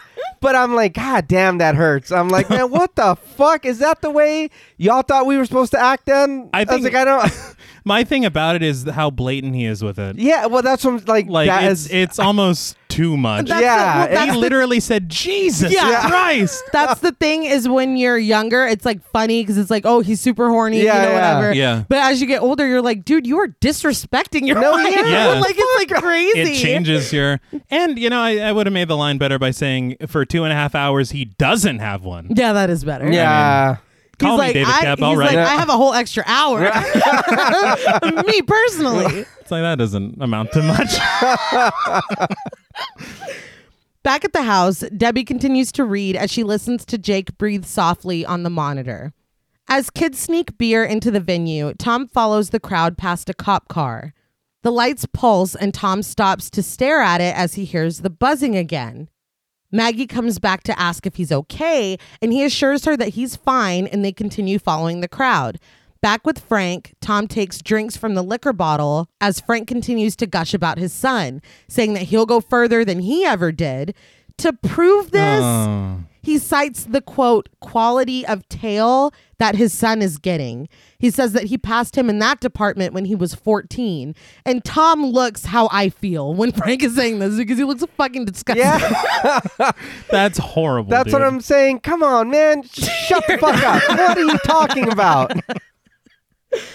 Ahead before people can get into the I guess they're going to a football game. yes Before people can get inside, they're passed over with metal detectors. This holds up the line, and Frank yells ahead like that's gonna fucking do i anything. don't this did make me think of Unbreakable though. Oh, which shit. Is another of my Yeah. very fair point Back at the house, Jake's breathing stops on the baby monitor. Concerned, Debbie holds it to her ear and turns up the volume. She's startled, though, when Jake says, You scared me. She sets the monitor back down on the table, but hears Jake whisper, She's downstairs, I think. He's like, I don't know. I haven't seen her yet. Debbie goes to the bottom of the stairs and calls up to Jake. Outside, the crowd starts to push forward, and Tom tells Maggie that something is wrong. Debbie heads upstairs, where from the hallway, she hears Jake whisper, I have a secret to tell you. She opens the door, the light from the hallway illuminating Jake, where he sits up in his bed. He immediately tells Debbie, Samantha says it's always dark where she is. Debbie asks who, and he's like, Samantha. Like, were Like you fucking he's- listening? he's offended You're a guest in our home and you're being Yeah. very rude. Debbie asks when he talks to Samantha, and he says all the time. She asks where, and he says here in my house. Debbie says that's not true and crosses the room toward Jake. Outside the stadium, Maggie has gone over with the metal detector, but when it's Tom's turn, he is transfixed by a red neon sign that pulses. He stares at it as he hears the buzzing. At the house, Debbie shakes Jake, telling him that what he's saying is cruel and untrue. Jake fires back that he doesn't tell lies. He doesn't tell I whoppers. was, yes. I was thinking the same Debbie, thing. Debbie asks if Samantha was here in his house, but Jake just tells her that she's hurting him and to let go. Debbie picks Jake up and pulls him out of his bed. Tom is struck with the realization, saying out loud, "She's taking him away." It's not a good look because he's No. like about to be gone over with Yeah. the metal detector, and he's like, "I gotta go." It's like, what were you trying yeah, to bring? it looked, it looked real, it looked real bad. He pushes past the crowd behind him as Debbie carries an angry Jake downstairs and out of the house. It's funny because Jake's like, "Put me down, let me go," but he's like, "Not moving at all." In, in fact, he holds on to her Yeah. neck. Yeah. It's like, if I hold here, I probably won't fall. It's like, well, but you're trying to get away. So Maggie runs after Tom, but he's fucking knees to chest Yeah. all the way back home where he finds the front door open. He runs inside, yelling for his son, and we see the lights turn on one by one. Maggie finally catches up, and Tom runs outside, saying that the babysitter took Jake. that video said that in the novel, this happens. Yeah. And he's like, the babysitter's, you know, kidnapping him. She's taking him away. And so they get to the house and they're they like catch her. She's running down the road with him, but she was just literally kidnapping him. like it has, it has nothing to do with the, with the supernatural. Damn, what the fuck? it's just a side plot. Yeah, Well, this works better. it does. Oh yeah. One hundred percent. Maggie tries to run inside, but Tom stops her, saying that Jake isn't in there. He takes off running, and when Maggie asks where he's going, he truthfully tells her that he doesn't know, and she runs after him. He pauses at an intersection, and when he turns left, all the cars turn red and buzz. So he runs in that direction and just generally uses that spidey sense to Yeah. take him to a train station. I literally wrote in my notes. I said, "Is he Daredevil?" Because that's like it's ridiculous. It was the pause, and he's like, Wow. "This way? No, Yeah. it's this way." The red's like, "No, here." But inside the train station, Tom sees a buzzing sign that reads boarding now, and right next to it is Debbie holding Jake. Jake calls out to him, but Debbie backs away, still holding him. Tom snatches his son away from her, and Debbie breaks down, sobbing and telling Tom to just tell her where she is. A woman, played by Lisa Lewis, calls behind the counter for them to leave Debbie alone before joining her side. Two cops, played by Mike Baccarella and Christian Stolte, come over and Maggie tells them that Debbie kidnapped her son, which she did. Yeah. she did. she did. One of the cops asks Debbie if Jake is her son, but she pleads with him to just ask them about Samantha. Debbie finally tearfully admits that Jake is not hers, and the cop reminds her that what she's done is a felony. Tom asks where she was taking Jake, but she says that she wasn't taking him anywhere. Tom points out that they're in a train station, but the woman finally says that Debbie only came to see her. She's her mother. After learning that, Yeah. Debbie could have called her and said, "Hey, I'm here. Yeah. I'm at this house." She's like, no, you Yeah. need to lay eyes Yeah. on this one. because he's telling some whoppers. It's the most unprofessional. I was like, Take my kid over here, man. Still crying, Debbie tells them again to ask about Samantha, but the cop is like, Who? Debbie's mother explains that Samantha is her oldest daughter that ran away six months ago, but Debbie says that Samantha didn't run away. She was kidnapped, and Jake says that he saw her.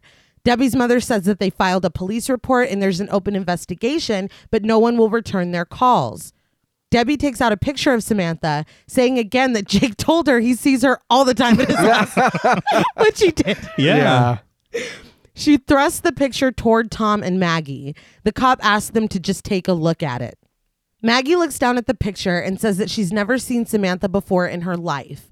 But Tom looks down at it, and next to Debbie in a puffy orange coat is the girl that Tom saw on his couch. He's like, No, I've never seen her.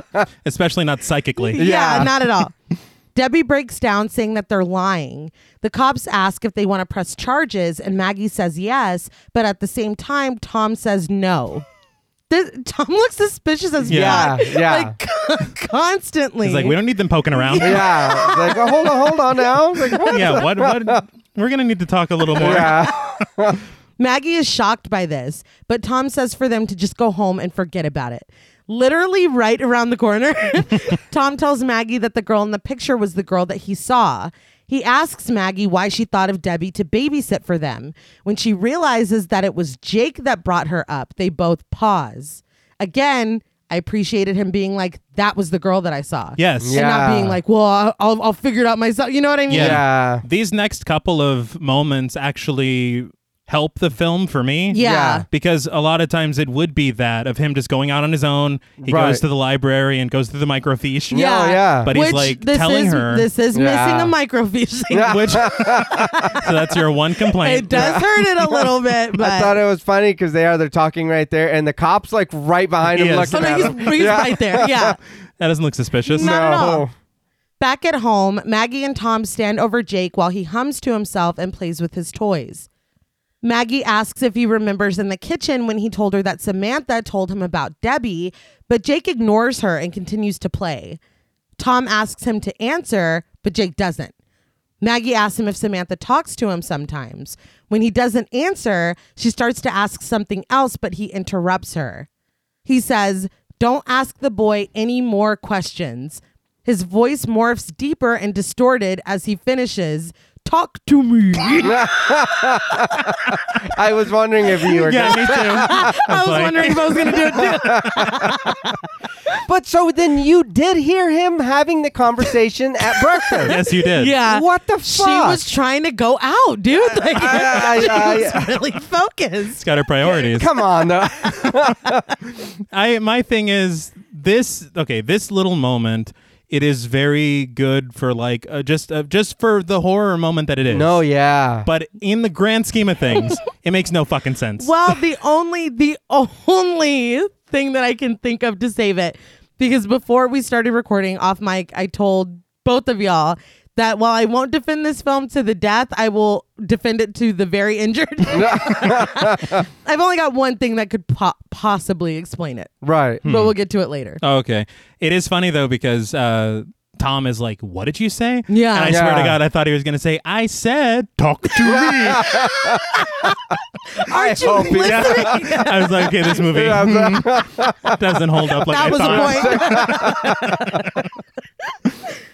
but Tom does come down to him, asking what he said, but Jake doesn't seem to know what he's talking about. Tom keeps asking him to do the voice again, despite Maggie trying to get him to stop.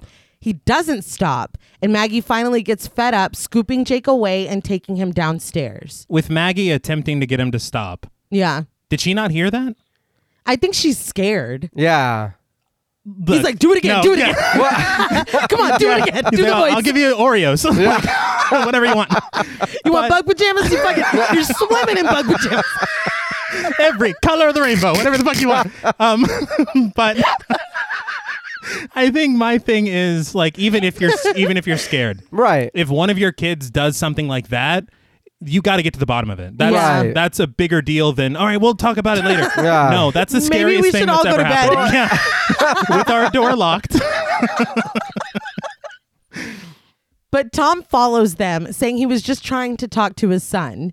Tom says, Don't be afraid. And Maggie balks at this, but Tom says that that's what Jake told him. He follows Jake to the couch, telling him that this is where he saw Samantha. He describes her, asking if that's how Jake sees her. Maggie continues in the background, telling him to stop until he snaps at her and she angrily leaves before coming right back. Tom continues asking Jake questions if he only hears her or if he can see her. Maggie starts again, telling him that he's scaring Jake.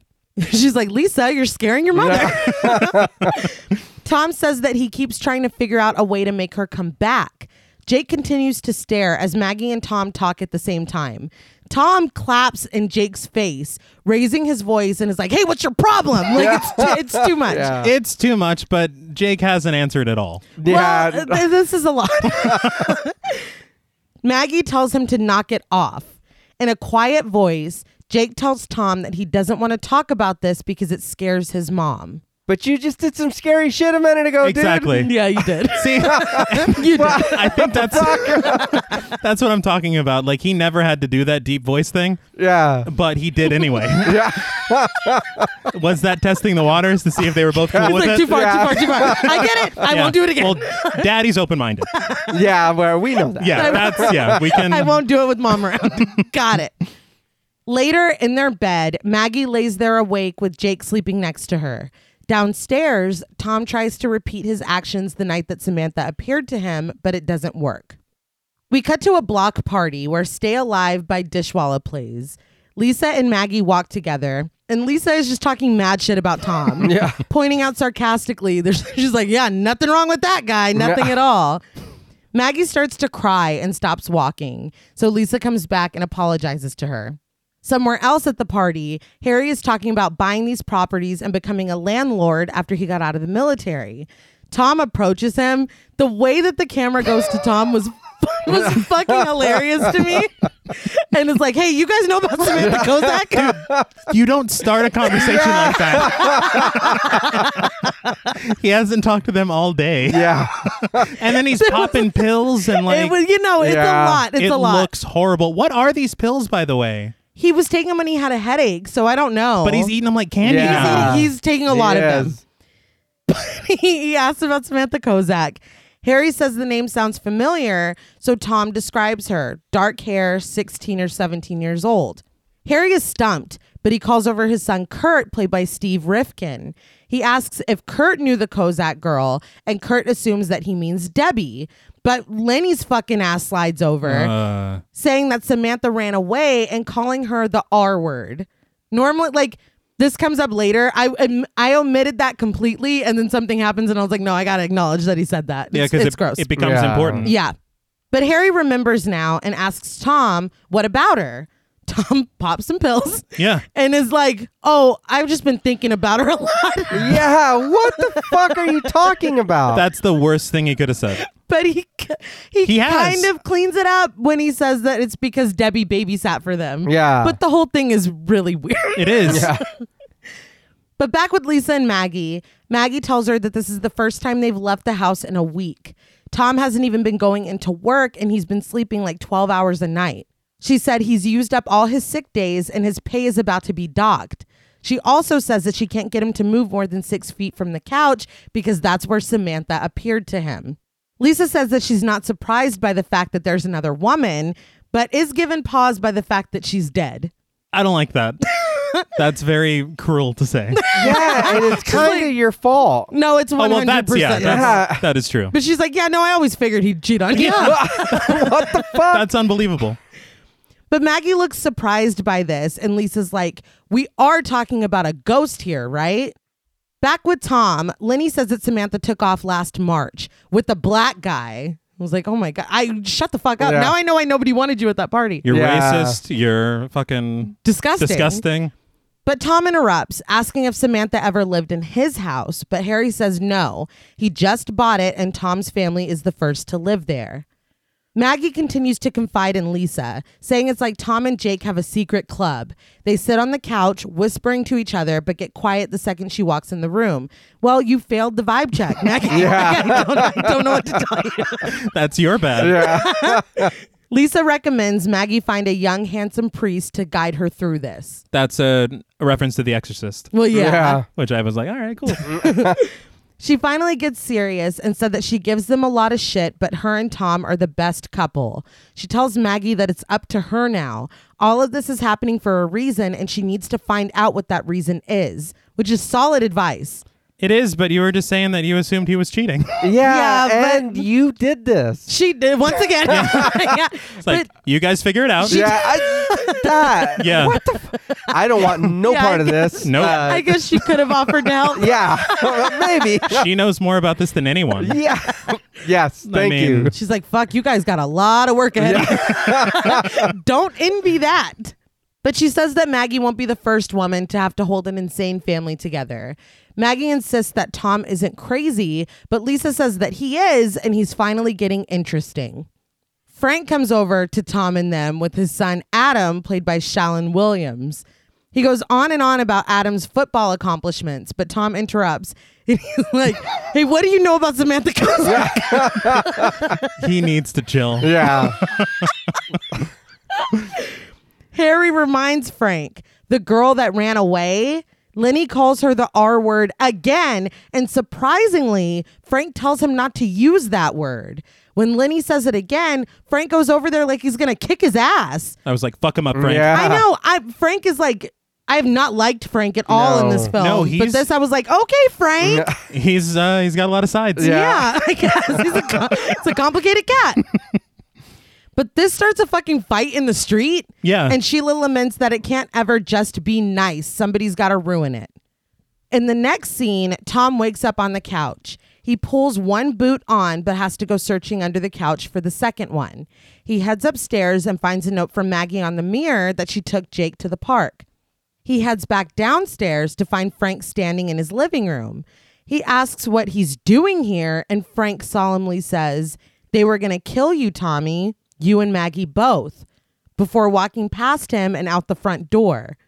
Tom follows him outside to find him sitting on the front step. He asks Frank why he would say something like that, and Frank says, This is a decent neighborhood. Tom asks if he's okay and where Sheila is, but Frank doesn't seem to hear him. Tom's like, I'm gonna go see if Sheila's home. It's like someone needs to come get you. Literally. He walks down the street, passing a dog and a fence, a mail carrier delivering mail, and heads up the steps to Frank's house. He knocks on the door, and Adam opens it and tells him to come inside. Tom goes in and asks if Sheila's home, but Adam interrupts him. He stands with his hand behind his back and asks Tom if he'd like to see what he's got. Tom's like, sure. it's like your dad's kind of fucking Yeah. having a, a moment over there. Hey, we'll do show and tell later. Doesn't- Yeah. Come get your pops. But Adam pulls a gun out from behind his back. Tom is clearly uncomfortable but tries to play it cool, asking if that's one of Frank's guns. Adam says it's not today and tells him to come here. Tom tells Adam to put the gun away because they make him nervous, but Adam says, "Oh, then this will make you really nervous." Yeah. like, you're right. You're right. it was just one of those. He's like, if you think that's Yeah. bad, Fuck. oh my god. He points the gun at Tom before turning it on himself and firing into his side. Smiling, he rubs blood all over his face as Tom screams. All it was right. it was a lot. It was Yeah. I'll, I'll give you that. Yeah. It was a lot. I was I'll actually. concede. I, the gunshot was shocking enough. Yeah. But Very then shocking. When he's like bathing in it, Yeah. I was Yeah. like, okay, this might be. yeah, I'm like you really want to see something really scary? well, you delivered. Yeah. Yeah. But Tom wakes up in Jared's apartment. no, he, he wakes up on his couch. He sits up and reaches for his boots, but there's only one there. He pleads with the second boot to not be under the couch, but that's exactly where it is. I, I have to call it out Yeah. because the second he sees the boot, he goes, oh boy. yeah. just stay home then. What is- yeah. yeah, just stay home. I'm about to have a really fucked up day. it seems cartoony. Yeah. Gulp. yeah. But if you're down here, this is. Oh. He heads upstairs to find the same note from Maggie that she took Jake to the park. He goes downstairs, but Frank isn't there. And when Tom goes outside, Frank isn't sitting on the stoop either. He walks down the street, seeing the same dog behind the fence, the same mail carrier delivering mail to the same house. He hesitates for a moment, watching her enter the yard with the dog, but just as he starts to rush toward Frank's house, he hears a gunshot. In all fairness, he stares too long at that dog Yeah. yeah. and he misses his window Yeah. by the least threatening thing that happened in Yeah.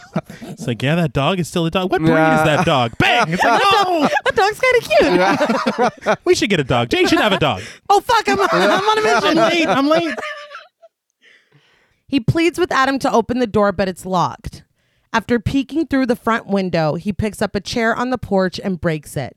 He climbs inside the house to find Adam unresponsive on the floor. He presses his hands into Adam's chest and blood begins to leak onto them.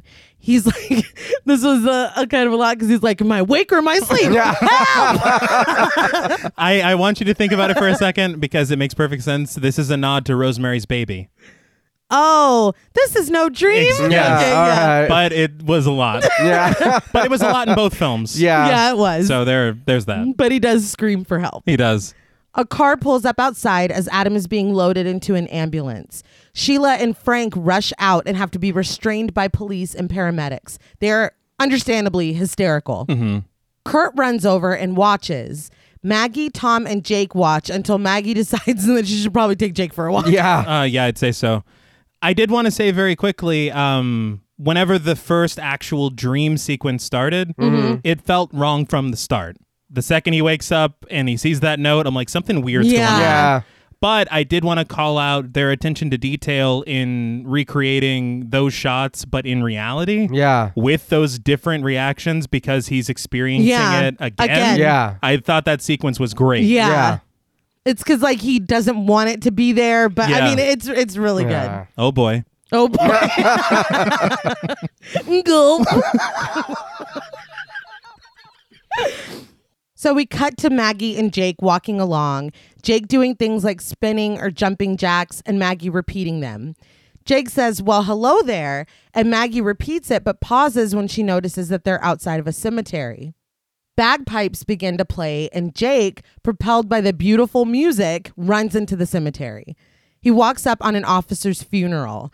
The other officers stand saluting the casket, but one, played by Eddie Bo Smith Jr., turns to Jake and gives him a little wave.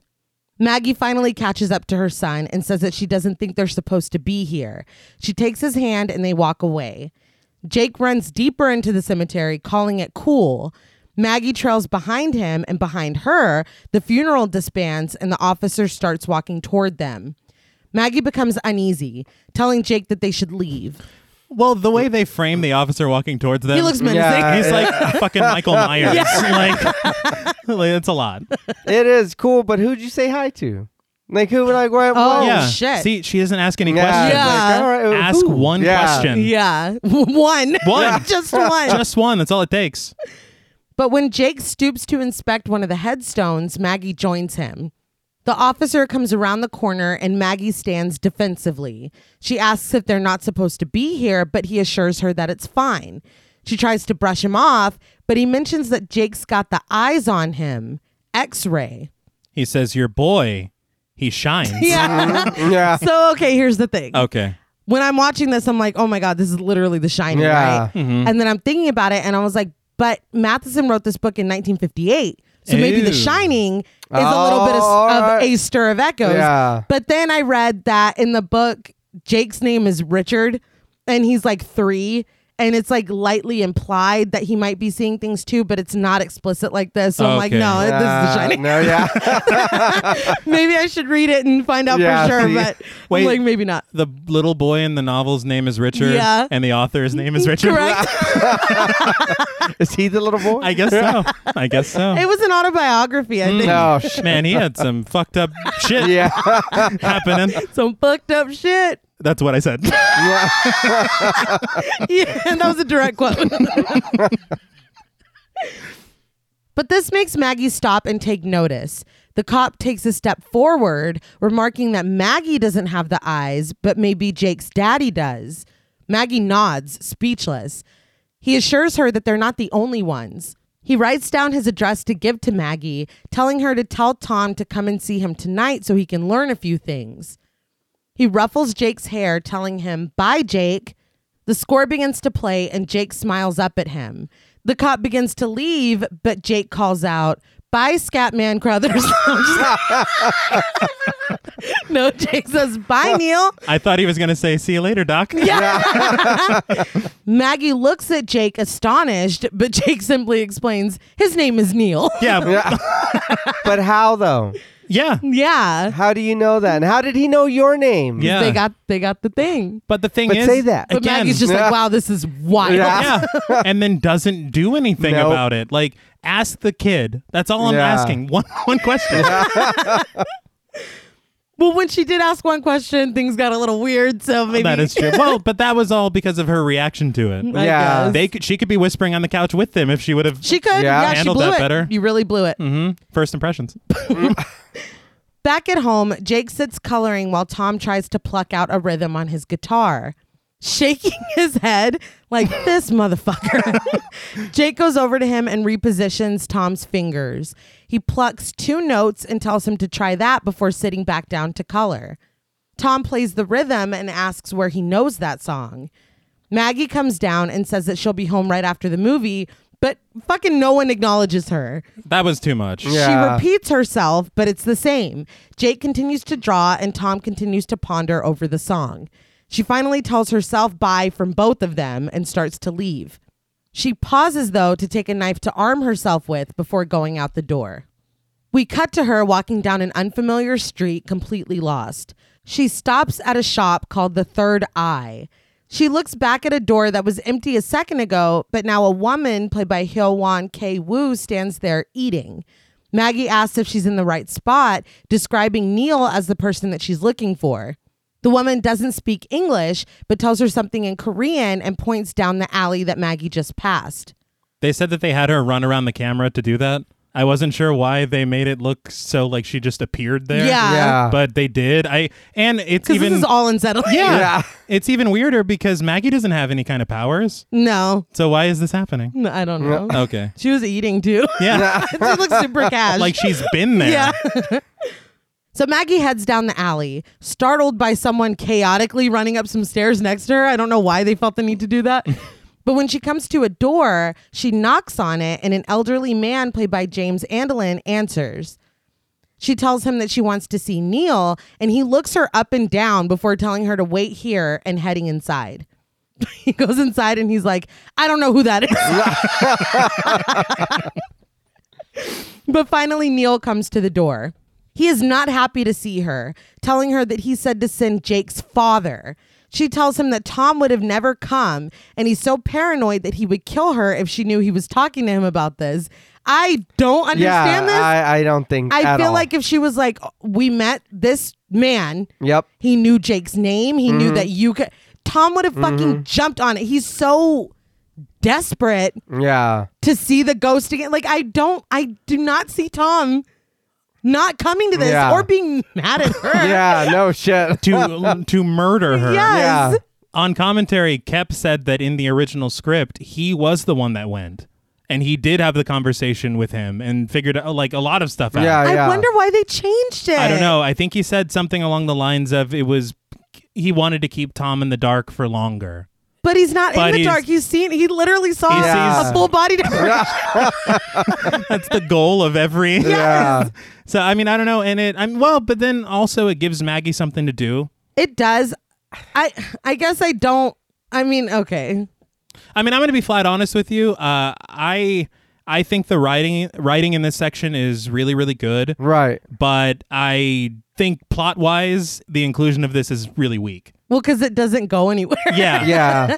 like it doesn't. It doesn't go anywhere. No. Yeah. I thought he was going to be like a bigger Yeah. something. But someone inside the room yells at Neil to close the fucking door. And Neil says that they're paranoid too and he can't let her inside. Maggie asks who they are, and the person inside yells that this isn't a freak show and tells Neil to close the door again. Maggie tells Neil that her husband is losing his mind and she doesn't know why, but she thinks that Neil does. She says that he can tell her what he knows, but he can't tell her to go away because she's not going to. The angry person inside starts toward the door, and Neil's like, "All right, let's go. Inside. Let's go." Inside. I read that was played by the producer of the film. Oh, that's cool. He's like, "I told him to shut the fucking door." Neil asks how long Tom has had it, and Maggie says a few days. He asks what happened. Did a child die? Did he get in a car accident? Did he kill someone? But Maggie says no, he was hypnotized. She asks if that's what started it, but Neil says that it comes and goes. Some people have it for five seconds, some people have it for their whole lives. He says that Tom is a receiver now and everything is just coming in, but he doesn't understand it and he can't stop it. He's in a tunnel with a flashlight that only comes on every once in a while, enough to get a glimpse and know that it's there, but not what it is. Maggie brings up Jake, but Neil tells her that he has a much better flashlight. He asks if Tom knows what the ghost wants. Maggie says that she didn't ask for anything, but Neil says that Tom just wasn't listening. She wants something, and now she's waiting for it. If Tom doesn't do it, she will never go away. So this about Jake having a better flashlight Mm-hmm. is the Yeah. only thing I can think of to explain. It doesn't work for me. now, if if he has a better flashlight, then he can help to illuminate his father. But Yeah. he's not like talk to me. there is no Maybe need he's for just that. more susceptible to like to being and for Yeah. that, that for that to be Yeah. Samantha doesn't make any sense either. right. I just didn't like it that was at a all. scary moment. It was it was a good moment, Yeah. but I don't I don't mind it because it does it for me at least it uh, that's why Jake is able to talk to her more clearly right. than because Tom couldn't even right understand. yeah her. Tom didn't even know what the fuck was going on until after the hypnotism. The the only thing for me and I I don't mind this I wish that Tom would have been the one to come. Yes. The only thing that that and I'll I'll bring it back up later is that she's being told what's going on right now. For sure. Absolutely. She Everything's is. being laid out. You know what's happening. Now keep that in mind for later. Yes. Yeah. And specifically Neil telling her that she's asking for something. Yes. That's very Yes. important. It's not. It's not important at all. But I did want to, because I had said earlier, commend. I love the description with the flashlight. Yes. Yeah. That's great writing. Yeah. But I just want Neil to mean more. Yeah. I, I No, will agree with yeah. that for sure. But back at the house, Jake is watching the mummy shroud like he is not supposed to be. Maggie runs herself a bath, but when the water's too hot, she turns on the cold water. She hears the woman in the movie scream and comes in to turn it off. Jake pleads for five more minutes, but she says no. She quickly changes the channel and asks Jake if he'll be okay for 10 minutes while she takes a bath. Jake is just pissed that she turned it off before it got to the best part. Maggie goes back into the bathroom and goes into the medicine cabinet. She closes the door, and in the mirror, Samantha stands behind her by the tub. Maggie can't see her, though. She checks her reflection, and when she steps back from the mirror, Samantha is gone. Did anybody think of 13 ghosts?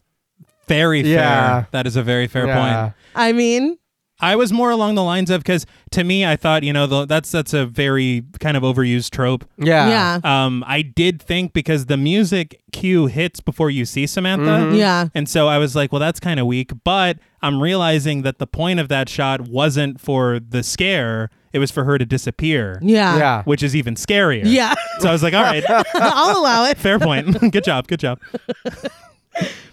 But downstairs, Tom searches through his CDs to find that song that's been in his head. Upstairs, we see the water steaming in the tub as Maggie gets undressed. Samantha sits, running her hand in the water, and when Maggie dips her toe in, she finds the water to be freezing. Jake watches a kids show, which is arguably more frightening. So can we put Then the, the mummy, mummy back on? I'm asking. Yeah. but Samantha appears on the screen and turns to him. He tells her that he doesn't want to talk right now, and the channel changes to Night of the Living Dead. Yeah. See, so why is Samantha doing this? She's asking for something and they're not giving it to Yeah. her. So let's scare the shit out of this kid. Well, Well- yeah. okay. you guys were Talk both to on him, board. right? Jake is annoyed and switches it back to what appears to be puppets playing instruments and twerking on stage. All right. I don't know. I don't know what this was. The 90s were Yeah. Wild. It's probably some like beloved show, Yeah, I know. and they're gonna be like, "What the fuck." But downstairs, Tom is shuffling through tracks with headphones on. Maggie comes down and tells him that the pilot light blew out on the water heater and asks Tom to go light it for her. He can't hear with his headphones on, so she passively aggressively says that she'll just go light it herself.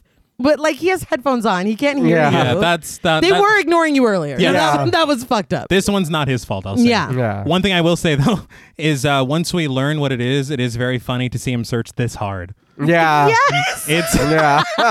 only one of the most recognizable. Literally. I know he didn't have Shazam or whatever, but dude, Yeah. you're a musician. You gotta. I mean, come on.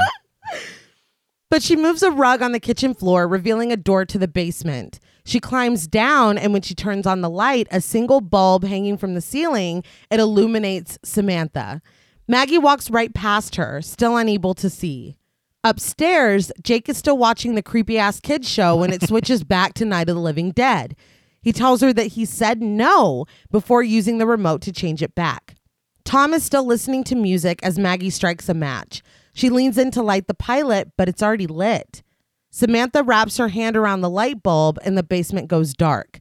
Maggie just remarks, bummer, before standing up and hitting her head. I would be so fucking scared. Yeah, dude. Yeah. We wouldn't have a heater anymore. Fuck, I'm not going like, down that's there. fine. It's fucking crazy. And you know, like you were just saying after her talking with Neil, you know that there's a Yeah. ghost in the house. Yes. like that is a fact at this what point. the fuck? Yeah, that is true. I'm horrified. I'm not even taking a bath in there by myself. Yeah. no.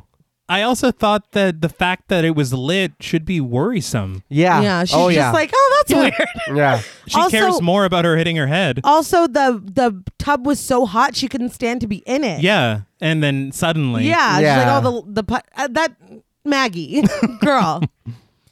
but upstairs, the TV switches back to Night of the Living Dead. Jake tries to change it back with the remote, but it's no use. He walks up to the TV and presses the buttons, but that doesn't work either. As a last resort, he pulls the plug from the wall. He stands there holding the plug in his hand, but the film still plays on the screen. It's getting down to the nitty gritty of it, too. Like, shit's going down. Yeah, they were organs and Yeah. Jake shakes his head in fear and disbelief. so the thing I use to kind of excuse that away because it's it's kind of I mean doesn't necessarily fit in with what I think Samantha would be doing. Right. She also didn't she control the static earlier with uh, Tom and the TV, or am I making that up? Um, maybe I thought that this. Yeah, maybe. Because I'm like, maybe she's just this is just part of it. Yeah. Yeah. you know, I mean, I don't know. Because otherwise, this just feels very out of character for this ghost. For Yeah. me, I feel like she's getting frustrated because she's calling out for help. She brought her fucking sister to the house. Still, nobody's nobody's listening to her. But I have the power to keep the TV on when it's unplugged. I'm gonna scare you with Night of the Living Dead until you fucking do what I'm asking you to do. But What do you you're- not understand? but you're talking to Jake. Just tell him. yeah, he's the only one that has been listening. Yeah. you know, don't it's harder. glare at him through his favorite scary TV Yeah. I show. know. It's harder for some people to communicate than others. Oh, br- She's been doing a pretty damn good job. She's like, "Hey, call Debbie." Yeah.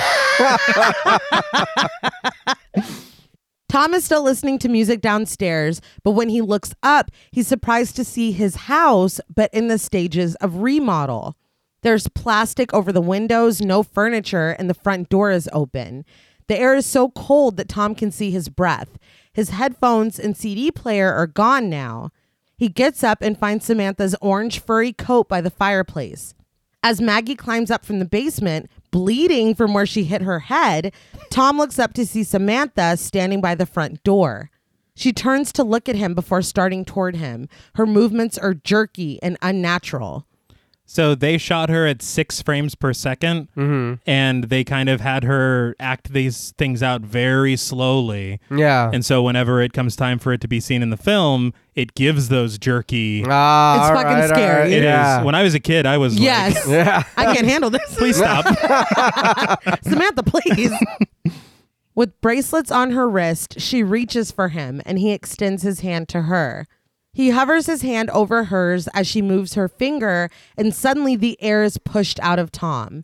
Maggie comes into the living room to see Tom in that position, standing strangely by the front door with his hand extended out to nothing that Maggie can see. I thought she was going to be like, Are you falling in love with that ghost? Are you fucking that ghost right now? I knew it. God damn it. I knew it.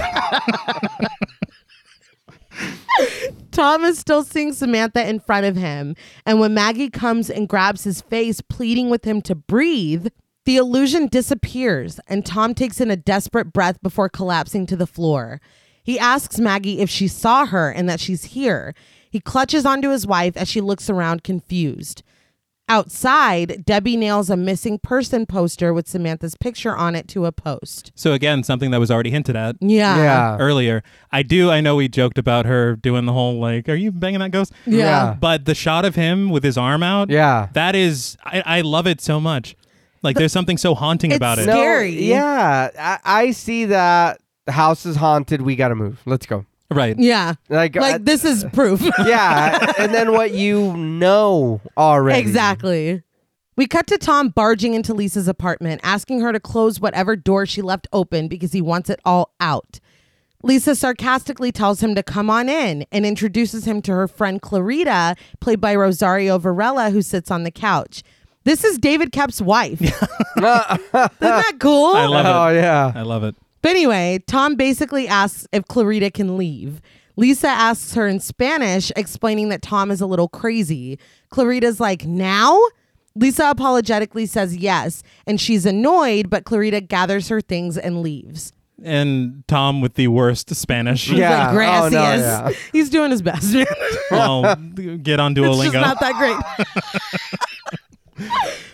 with her gone, Lisa sits down and asks Tom to bear with her. Right before he got here, she and Clarita got high, so this is really blowing her mind extra. Yeah. it's going to kill your high shit. God damn. Tom demands that she listen to him. He tells her to shut the door in his brain now, and she assures him that she can do that. They sit across from each other, and Lisa calmly gives him the same instructions to calm down as before. She asks if he can see anything behind his eyelids, and he just tells her to get to it. I would. She did a great job last time. She Yeah. You should probably just let her do it however she wants to do it. But she tells him to just pretend that he's back in the movie theater. She gives a condensed version. The theater's dark and he's floating toward the white screen with letters on it. Tom gasps, saying that someone is here. Lisa assures him that the theater is empty besides him, but we see the theater now, and sitting toward the front is a woman with long dark hair. We are drifting toward her instead of the screen. Lisa tries to calm him down, but Tom is struggling to breathe. He's like, I can't breathe. And she just keeps going. She's like, Yeah. yeah, and on the screen. no air. Anyway. but Lisa asks him to look up at the screen. Instead, though, he reaches toward the woman's shoulder. Samantha turns toward him, and suddenly she's next to him, clutching at him with plastic over her face. He gets glimpses of the mid renovation house again before coming back to the theater. Across from Lisa, he gasps for air as he fights with Samantha in the theater. He rips the plastic off, revealing her face with a tooth missing in the front of her mouth. Lisa tells him again to look up at the screen, and he does. The word in thick black letters is dig. Tom screams and runs to Lisa's fridge. He grabs a beer and gulps it down. She asks if he's okay, saying that what happened is not normal. She continues to ask questions, even saying, Want a beer? as he's chugging it. That line delivery It's is so good. Finally, he stops drinking, and after contemplating for a moment, he tells her that he's supposed to dig. I want to say seeing Samantha in the theater was genuinely frightening. Yeah. Because this is a theater created in his mind. Yes, Yeah. she's she's in there. Yes, Yeah. that's awesome. Yeah. that is that was just really really cool. Back at home, Maggie returns with her arms full of groceries. She comes inside and calls out hello to Tom and Jake, but no one answers her. A fax comes through and we see the beginning. Dear Maggie, I've tried to call you a few times, but you guys don't seem to be around. She goes into the kitchen and sees muddy footprints leading to the back door. As the fax finishes printing, Maggie opens the fridge to put the groceries away, but it is completely full of cartons of orange juice. He's a thirsty bitch.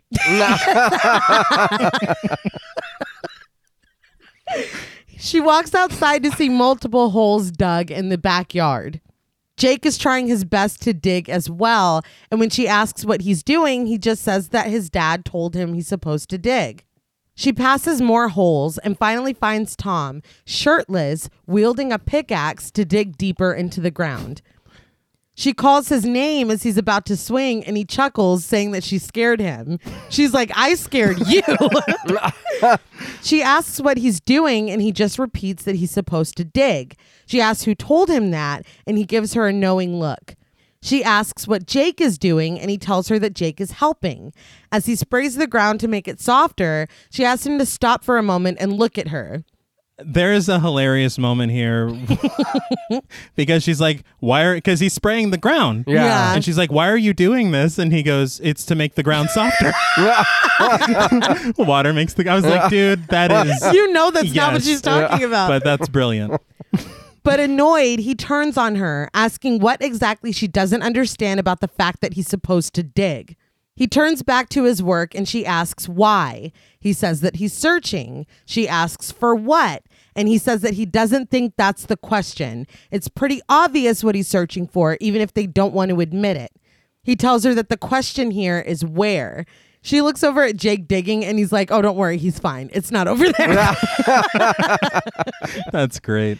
This is this is kind of where I I noticed that Mm. Maggie, yeah she has no idea what's going on anymore now. suddenly, yeah, out of nowhere, you don't know that there's a ghost. You don't know that your husband's mind has been open and he's more sensitive to what's going on around him. You don't know that your son talked funny and scared the shit out of you.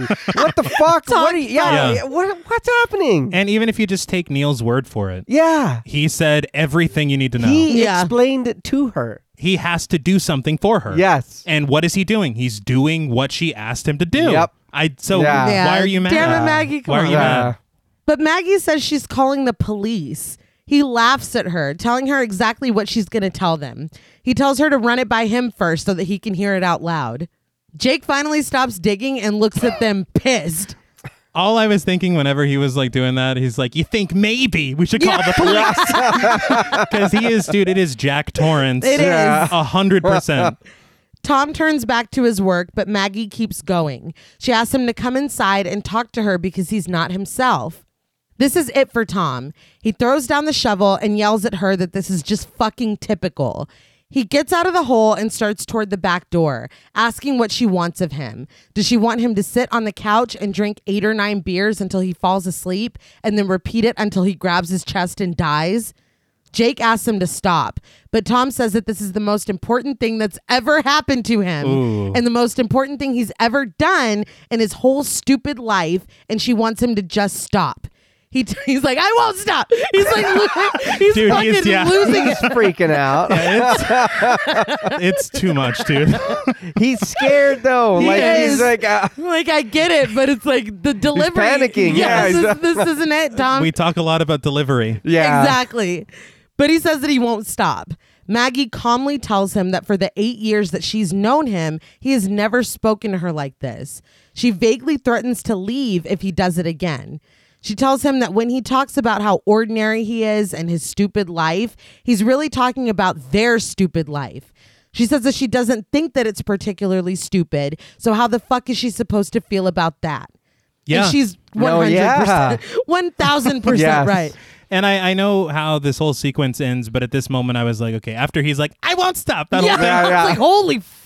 pick up Jake, take him to your mother's, Literally. something. Yeah. Because this is not this is not a good Yeah. environment at all.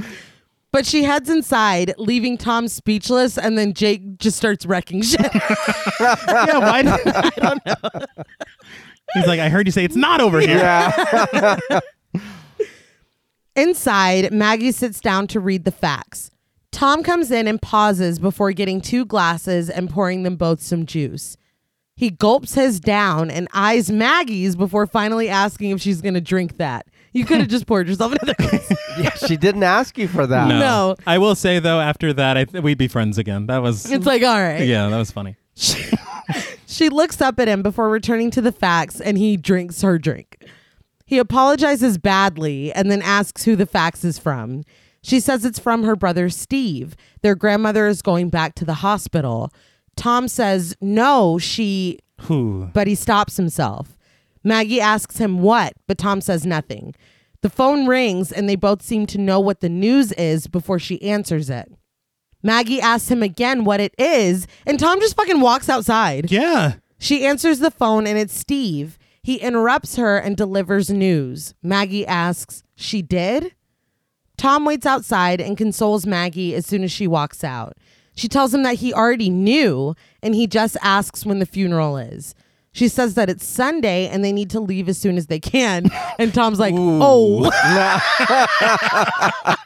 you wa- you wanted me to go with you?" This Sunday? He's like, remember that whole most important thing in my whole stupid life?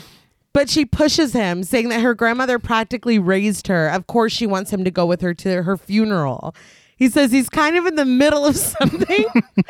and Maggie goes back inside, slamming the door hard enough to shatter the glass. Tom looks at his warped reflection, and we cut to him waving goodbye to Jake in the back seat as he and Maggie leave.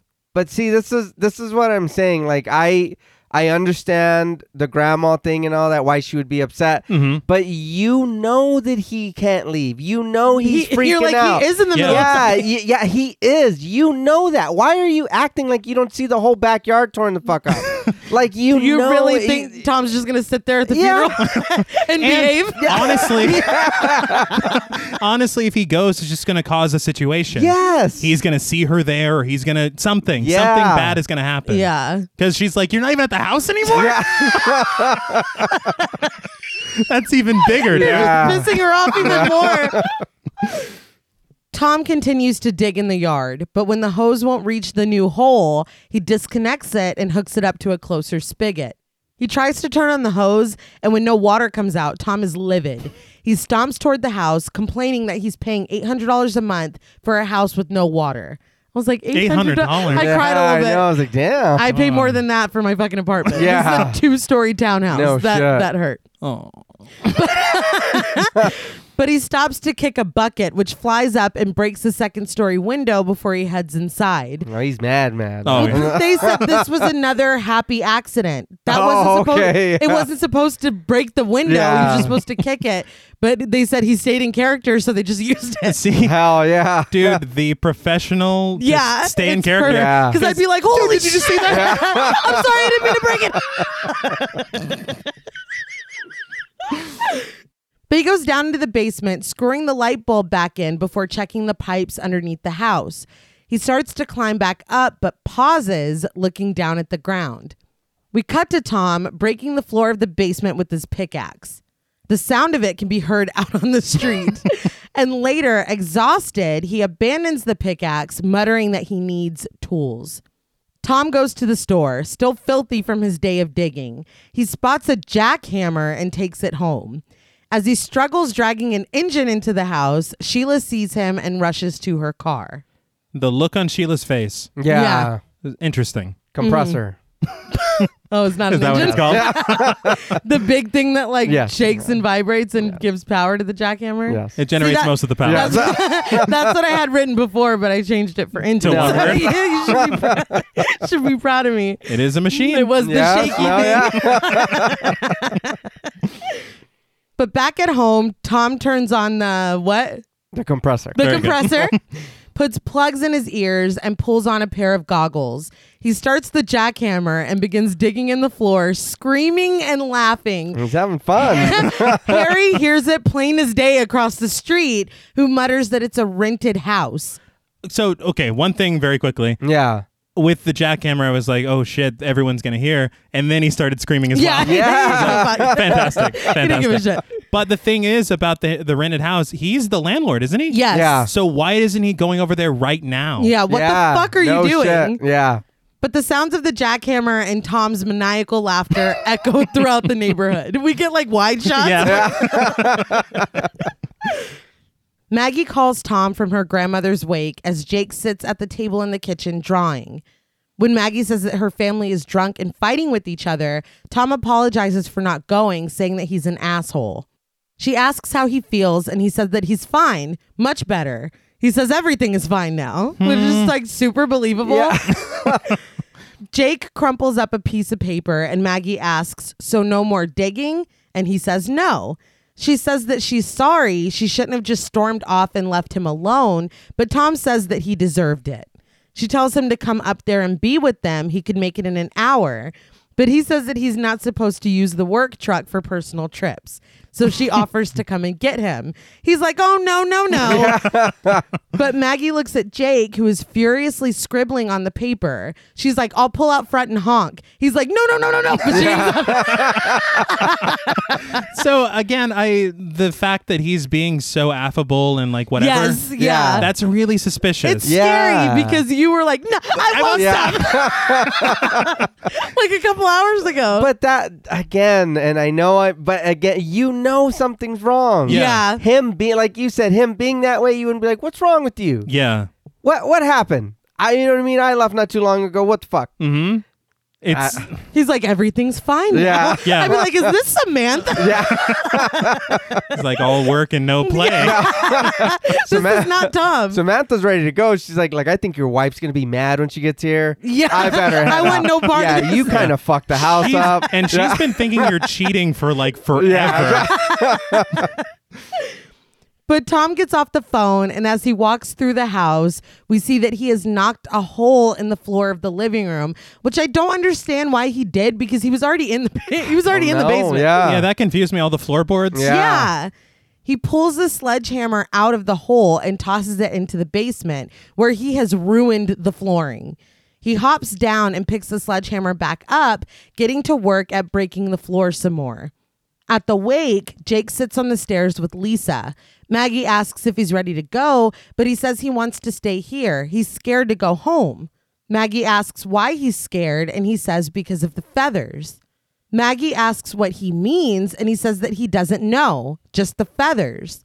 Lisa tells her that it's fine, she'll watch him. Maggie starts to leave, but Jake tells her to stop. He hands over her purse, which she almost forgot. Maggie hugs him and heads outside where a storm has started. Jake watches her, silhouetted in the doorframe. You say this is very funny to me, but you say he's silhouetted in the Mm. doorframe. yeah. The child labor laws that kid couldn't work past. Oh my God. A certain time, and so they literally went up and down the neighborhood to find a kid that looked like that kid, and they dressed him like that kid, and that's why he's so blurry. Oh, All right. hey, it worked. It did. That is It did. hilarious. back at the house, Tom continues hitting the ground with his pickaxe, but when he swings it back, he accidentally hits a rock wall behind him. He knocks a hole into it, and Tom pulls more rocks out to reveal a brick wall inside. He pulls some bricks out of the way, and there are plastic sheets inside.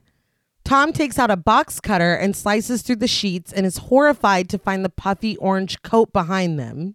He pulls the coat down. We zoom in on a skeleton with glasses and a missing front tooth.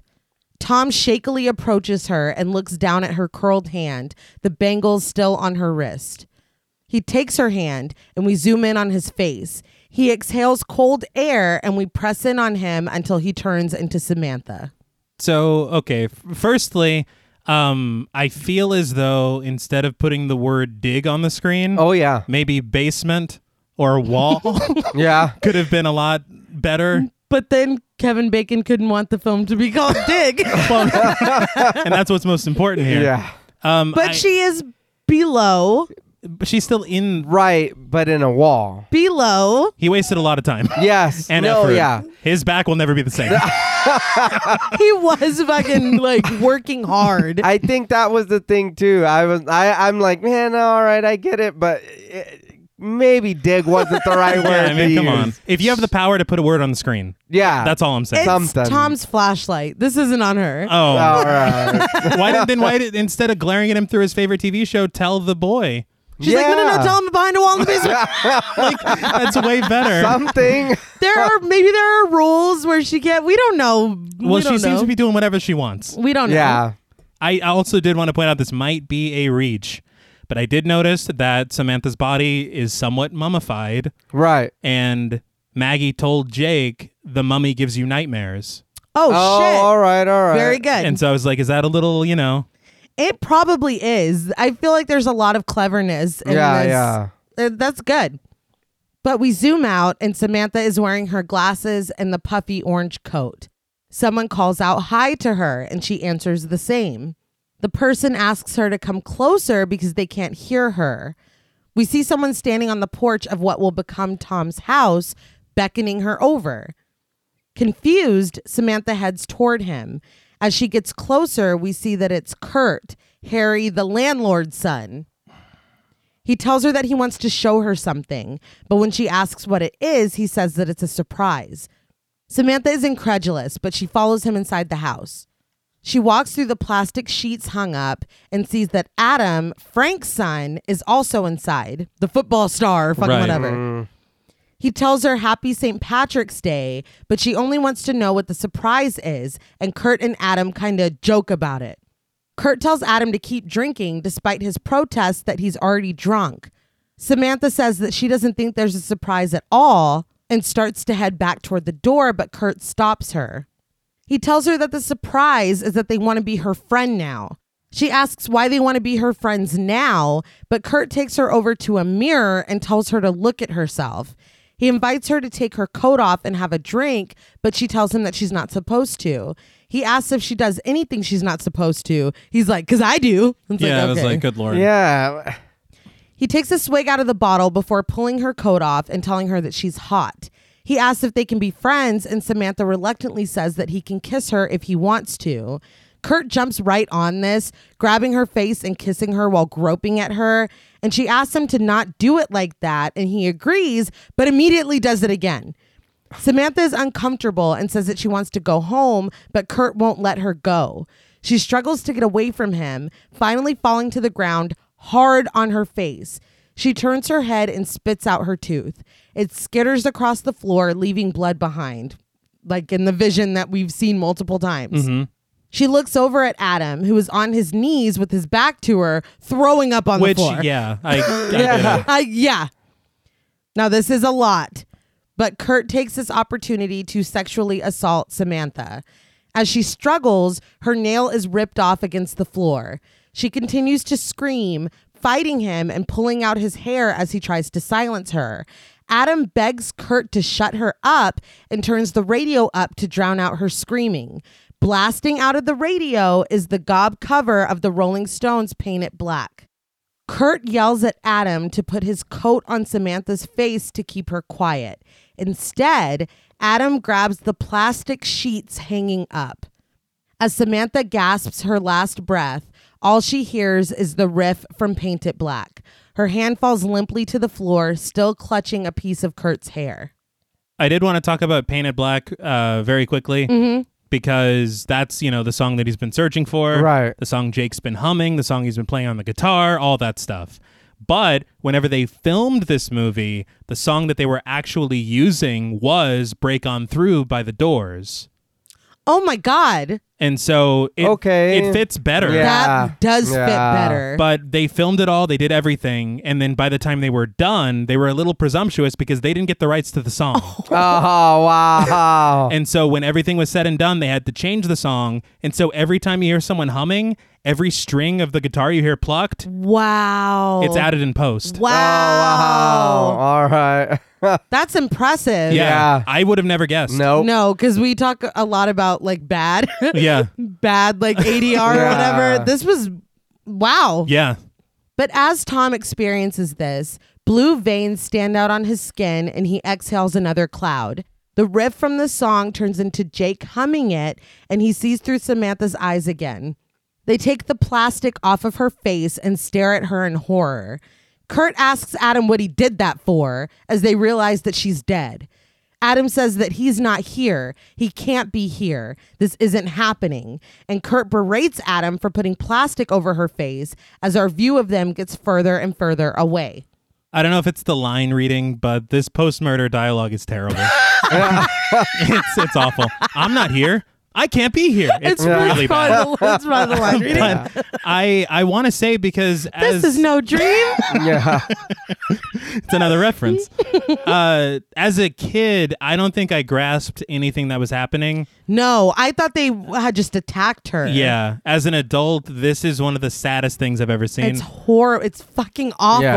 Yeah. when you like, because she just wanted a friend and they murdered her. Like, Yeah. it is like, it is fucking like, and way more like gruesome and graphic than I recall. Yes. like, period. Yeah. That's what I was like. I think at some point my brain was like protecting itself. It's like, you 'Cause can't- I, re- I yeah. really didn't remember it being that bad, but it's it's so awful. yeah. Yeah. When I watched it last night, I was, I'm th- 31. Yeah. And I was like, good Like holy lord. fuck. Yeah. Yeah. It's still rough. Yeah. Tom wakes up slumped in the corner of the rubble in his basement. As he climbs up the ladder, Kurt looks through the window into his basement and rushes away. I feel like that was a lot. yeah, Yeah, it was. It was. as if as if first of all the the jackhammer and the screaming yeah. that's enough That really could have been yeah. enough. Yeah. That was it. But Kurt's like, let me just see if. Oh, fuck. but Tom heads outside into the rain and walks to Frank's house where candles and drawings are put up on the porch for Adam. i'm sorry dude after after what we just watched I don't want to see shit. I don't want to see any cards for. I'm gonna eat pancakes on his Yeah. grave. I, I, I Kick him down. Yes, B- smash those candles. Tom knocks on the door, and when Frank answers, he asks how Adam is. Frank says that he might make it or he might not. He's leaving to join Sheila with him at the hospital. Tom apologizes to Frank, saying he's sorry because he thinks he knows why Adam shot himself and he's going to need to call the police about it. He says that he doesn't want him or Sheila to have to hear about it from someone else or read about it in the paper, so he wants to tell him before anyone else. This is really kind. It's a very kind gesture. Yeah. but it's probably the most foolish thing Yeah. he could do. I I think it is up until when Frank's like, "Give me a second. Ah, fuck." Like, it's like, yeah, no, I, I run, fucked up. run off yeah, into the yeah, night. no, yeah, I fucked up. Frank asks what he's talking about, and Tom just asks him to come to his house. Frank heads back inside, and we cut to them walking through the rain to Tom's house. It's pouring rain. yeah. Frank went back inside to get his coat, but it's just slung over his arm. Yep. Yeah, Yeah. Like, why aren't you wearing your coat, Yeah. man? but meanwhile, Maggie sits at a stoplight, impatiently waiting for it to turn green. In the basement, Frank asks how Tom even found her and asserts that he doesn't know it was Kurt and Adam. Tom says that he does, though, but Frank maintains that he can't prove it. People are just going to say that he's a lunatic. Her body doesn't prove anything. But Tom says that she's holding someone's hair in her hand and they're going to be able to tell whose it is. So uh, okay, this is where considering that Frank has been all about his son this entire film. Right. Do you really think for a second that he won't?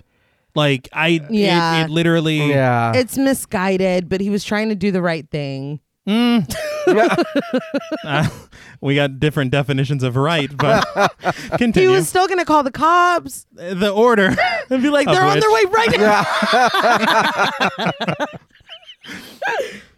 Frank says nothing in return, and Tom says that they have to call the cops. After a moment, Frank asks just what they were supposed to do. It was just an accident.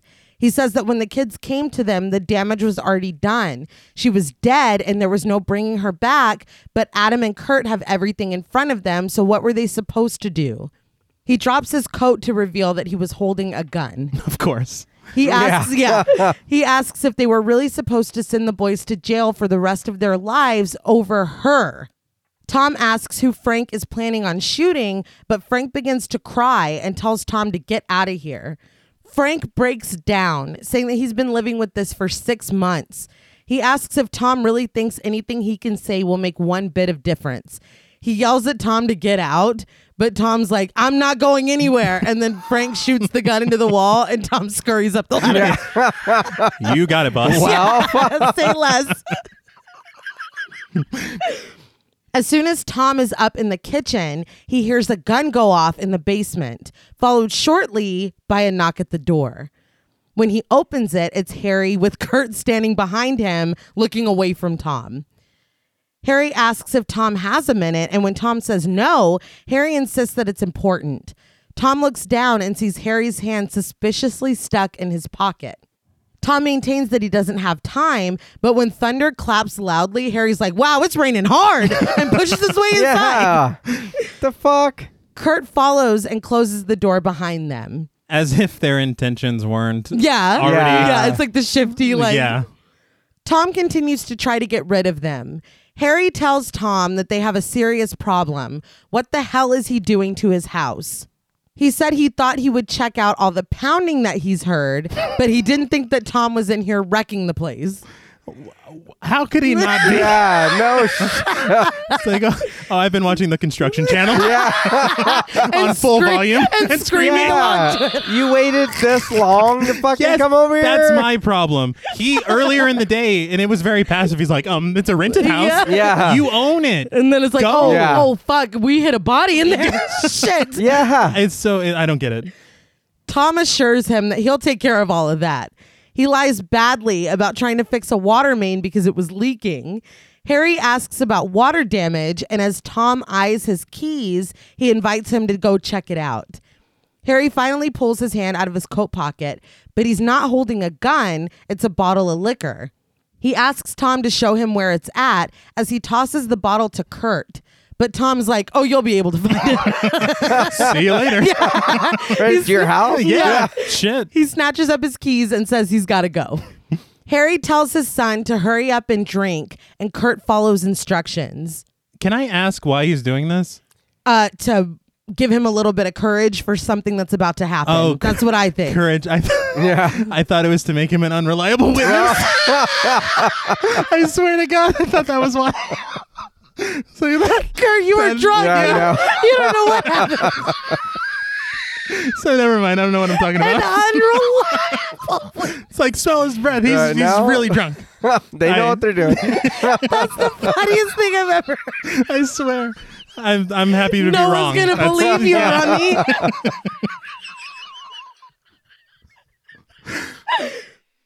Harry, stone faced, tells Tom that the water main doesn't run under the house. Tom's like, Well, I know that now.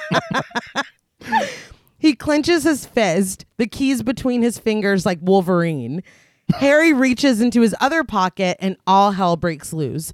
Tom hits Harry with a lamp. Kurt grabs a fire poker and beats Tom with it while he tries to run away. Harry says for Kurt to get Tom onto the rug. Again, Kurt follows his father's instructions, but pauses when he looks down at Tom. Harry says not to look at him, and they turn Tom over. Harry puts a pillow over the back of Tom's head and presses his gun into it. See, this is what he was giving him the liquid Oh, courage yeah. for. No, See, now it's starting to make sense.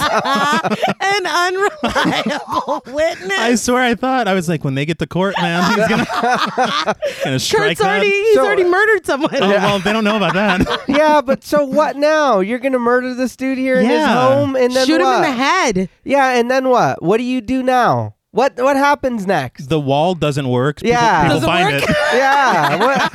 Walls out. Yeah, But outside, a horn honks repeatedly and they all freeze. I gotta be honest. The level of chaos that's going on inside of the house, her honking the horn when she arrives. I don't know if I'm alone. I thought she was gonna drive through the front door. I swear to God. That's her. I swear to God. that was, and then when she didn't, I was like, oh yeah, I guess she doesn't know. She doesn't know would- anything. She doesn't why have any would powers. she? I don't know. Yeah, she No. she didn't get the spidey sense. No, she, She didn't. doesn't. Maybe it's because we watched Orphan. I don't know. No, all right, yeah. But we see that it's Maggie. She honks a few more times, and when Tom doesn't come out, she gets out of the car. She starts toward her house and watches as the lights go off inside. Yes. Come on. And then some glass breaks, and then there's grunting sounds. she goes back to her car and goes into the purse that Jake made sure she took and pulls out a knife. As she walks up to the porch, the last light goes off inside. She goes inside and calls out to Tom. When she tries the lights, they don't work. And she finally switches on a lamp, and that's when Harry knocks her down. It's like, it's like waiting on her to turn the light on. He points his gun at Maggie, but stops when Tom punches Kurt in the face. Maggie takes this opportunity to stab her knife through Harry's tennis shoe. He screams and fires wildly into the air. Tom grabs Maggie, and Kurt gets to his feet, ready to attack.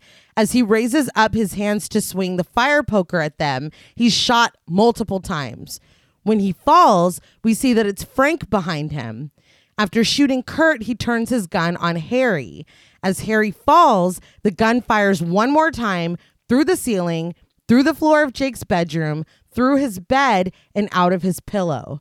The score plays as feathers fall onto his bed. so I was very surprised by Frank's babyface turn. Yeah. Listen, what what was he just sitting down there waiting? Whoa, what was that And other listening- shot? Maybe he couldn't do it. I don't know. And he was just down there freaking out. the fact that they're like fucking fighting and yelling No, at each yeah. other up there, and Frank's Yeah. just like, oh, well, just I'm biding my time. Like, I don't.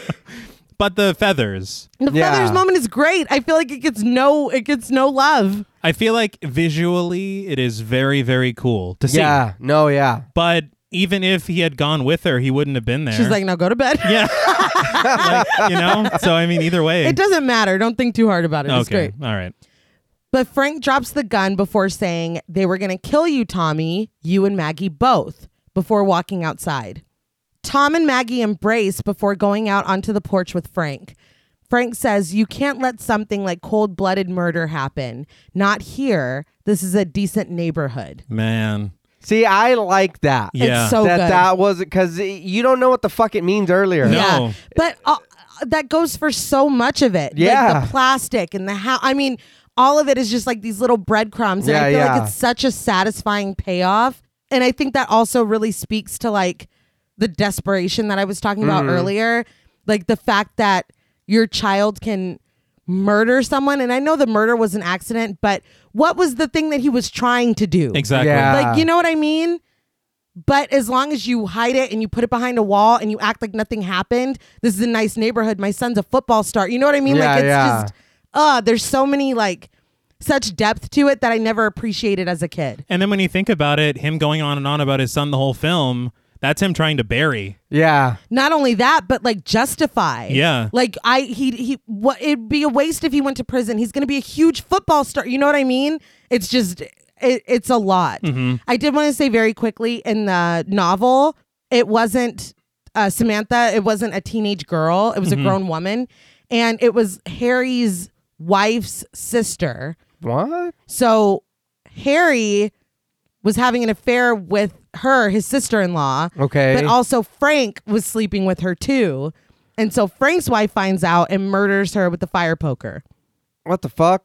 What the hell? yeah. I feel like this is way more This is focused. way Yeah. better. It's better. And I feel like it's like this this moral gray area where yeah, you'll do anything to protect your kids, but there's Yeah. a fucking line, Yeah, you know? yeah. Mm-hmm. It's uh, it this is just so good. Mhm.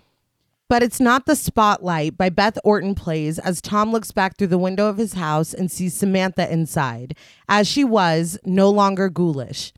He looks onto the sidewalk and she's there, smiling as she puts on her glasses and looks around. He looks further down the sidewalk and she's there, pulling on and belting her puffy orange coat with the smile on her face. She walks into the street and as she comes into contact with an oncoming car, she disappears. I was like, why am I emotional right now? Yeah. I thought she like respawned or some shit. And then I What? was like, oh, she's a ghost. She's back in the yeah, I was basement. like, ah, fuck. I, I don't know if it was the song or what, but yeah. And the whole time, I was like, oh my God. I'm like very affected. I um and it was how happy she was as well. Yeah. Oh. yeah. Oh, Because fucking finally, That's first what of she all. yeah. wanted. Um they said on commentary that the disappearing into the car was Kevin Bacon's idea. Okay, All Kevin right, Bacon. Yeah. But the music continues as we transition to the cemetery, where Debbie and her mother finally get to honor Samantha with the funeral. We then transition to Tom and Maggie outside of a U Haul, moving their shit out of the house. Yes. They pass each other back and forth before touching hands, lingering before letting go. That was also Kevin Bacon's idea. It's perfect. Yeah. And the, the like T plus M and the heart on his arm. Yeah. Catherine Irby actually has a tattoo that says T plus M. Mm-hmm. It's her husband and her daughter's initial. Ah. and so they copied it. I think it's on the back of her neck or something. All And so right. I was like, that is fucking adorable. yeah, that's awesome. But in the car, they drive out of the neighborhood, and Tom looks at Jake in the back seat. As they go past the houses, Jake hears a cacophony of disembodied whispers overlapping each other. Some whisper his name. They get louder and louder until Jake silently places his hands over his ears. It cuts to black, and Hello by Poe plays as the credits roll. So, what did you guys think of Stir of Echoes? Uh, first, me too, kid. Like I, I, I would like the voices to stop. Please. Yeah. um, I I did enjoy this movie. I still enjoy this movie. It is very good. Like I said, I think that that's just a few things that kind of lose me. But overall, I mean, the movie is great. It's still really good.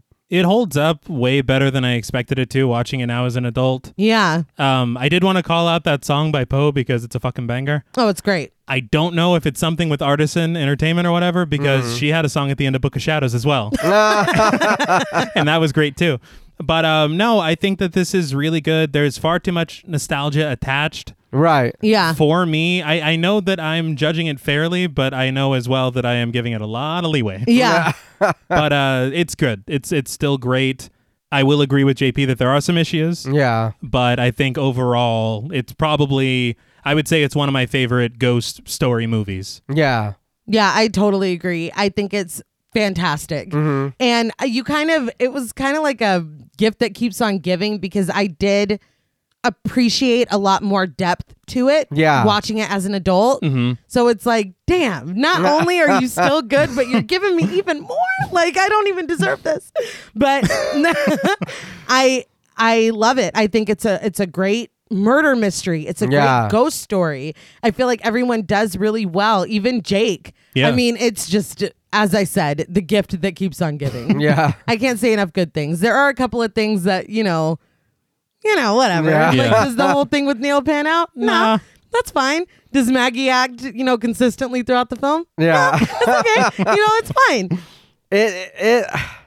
Look, I did watch the I didn't movie. like a, that. I, I did watch the movie a lot as well. Yeah. My thing is just that that it's like Maggie was told, and then you completely the rest of the the other half of the movie forgot what's happening. You don't know what happened with your son. You don't know what's happening with your husband. You completely forgot about the ghost in your house. You forgot that that there's all this shit piled up on you and your husband, and then this on top of it, and now you're just like, what the fuck you talking about? You know what it's almost like? It's almost like they they changed the scene for her to go meet Neil and then forgot to change everything Yeah. else. that that Uh, yeah. for me that kind of hurts. I And can then totally see that. What about her being pregnant? Thank you. What about her being pregnant? All this has happened over a period of time. No, it's just like a week. It's still, I Still, no, it's not being brought up again. they brought it up. It should It's like be a we should huge probably deal. go to a checkup. Yeah. yeah. You know, and it's very funny because I did hear on commentary that the original ending he wrote, Yeah. it was supposed to be it ends with her delivering this baby. But The baby is Samantha. no, Oh fuck. and he didn't really go into how he was going to do this, but it's it's implied that the baby is also psychic. Oh, okay. All right. so I prefer I, uh, prefer Jake being a radio or whatever. Yeah, yeah. That's fine. I prefer that. Even no, now, I want to watch a movie about a psychic, a psychic baby. That's the sequel. but even that for me, the ending felt a little weird. Really? Like him hearing the voices and like, because they're so happy and we it got was, that. it was kind of sad, we right? got that. Yeah. Yeah. we got the good little them holding hands and not wanting to let They're go. We got our reconnecting. life back together. Now they're like, "Oh, this is great, Drake's babe." like, "I'm fucking They had this tortured." dude in the back. He's like, "They won't shut the fuck up." It's like, "What? Take me to another haunted house?" What yeah, the- great. It's Every like- house is yeah, haunted. Every- It's your son. It's not the house that's haunted. Yeah. It's fucking insidious all over again. but I guess we can go on to ratings. Yeah. Um, I think I've made it very clear how much I love this. I will say up front, flat out, my nostalgia cannot allow me to rate this film fairly Okay. or properly. so I'm just going to get that out in the open right now. I really, really love this. I've loved this since I was a kid. Uh, it, it has, like I said, a lot deeper meaning to me now. hmm And like I said, there's just this like desperation in it of Tom Yeah. really like kind of mourning his youth and refusing or not really wanting to settle into the life that he's made for himself Mm-hmm. and kind of that informing the way that he like fucking fixates and obsesses on this. I mean, there's these dads who are like in their mind protecting their kid but really like just keeping m- monsters out on the Yeah. Mm-hmm. street. I mean, it, it there's there's so much to it. It's just, you know, but this was a nice neighborhood. You know, Yeah. it's just, ugh. I, I just love it so much. Um, I love it so much, in fact, that on a scale, was that a good transition? That was a, a plus. Thank you. on a scale from one to 10, fatal feather flurries, Mm. I'm going to give Stir of Echoes nine out of 10 fatal feather flurries. Wow. I fucking love this movie. I know that probably nobody else came with a score that high, and that's okay. This means a lot to me. it's funny because when we first first started the show, before we ever like, I don't think we had released an episode yet. No. We had made a Facebook page Mm. and we put, "What's your favorite scary movie?"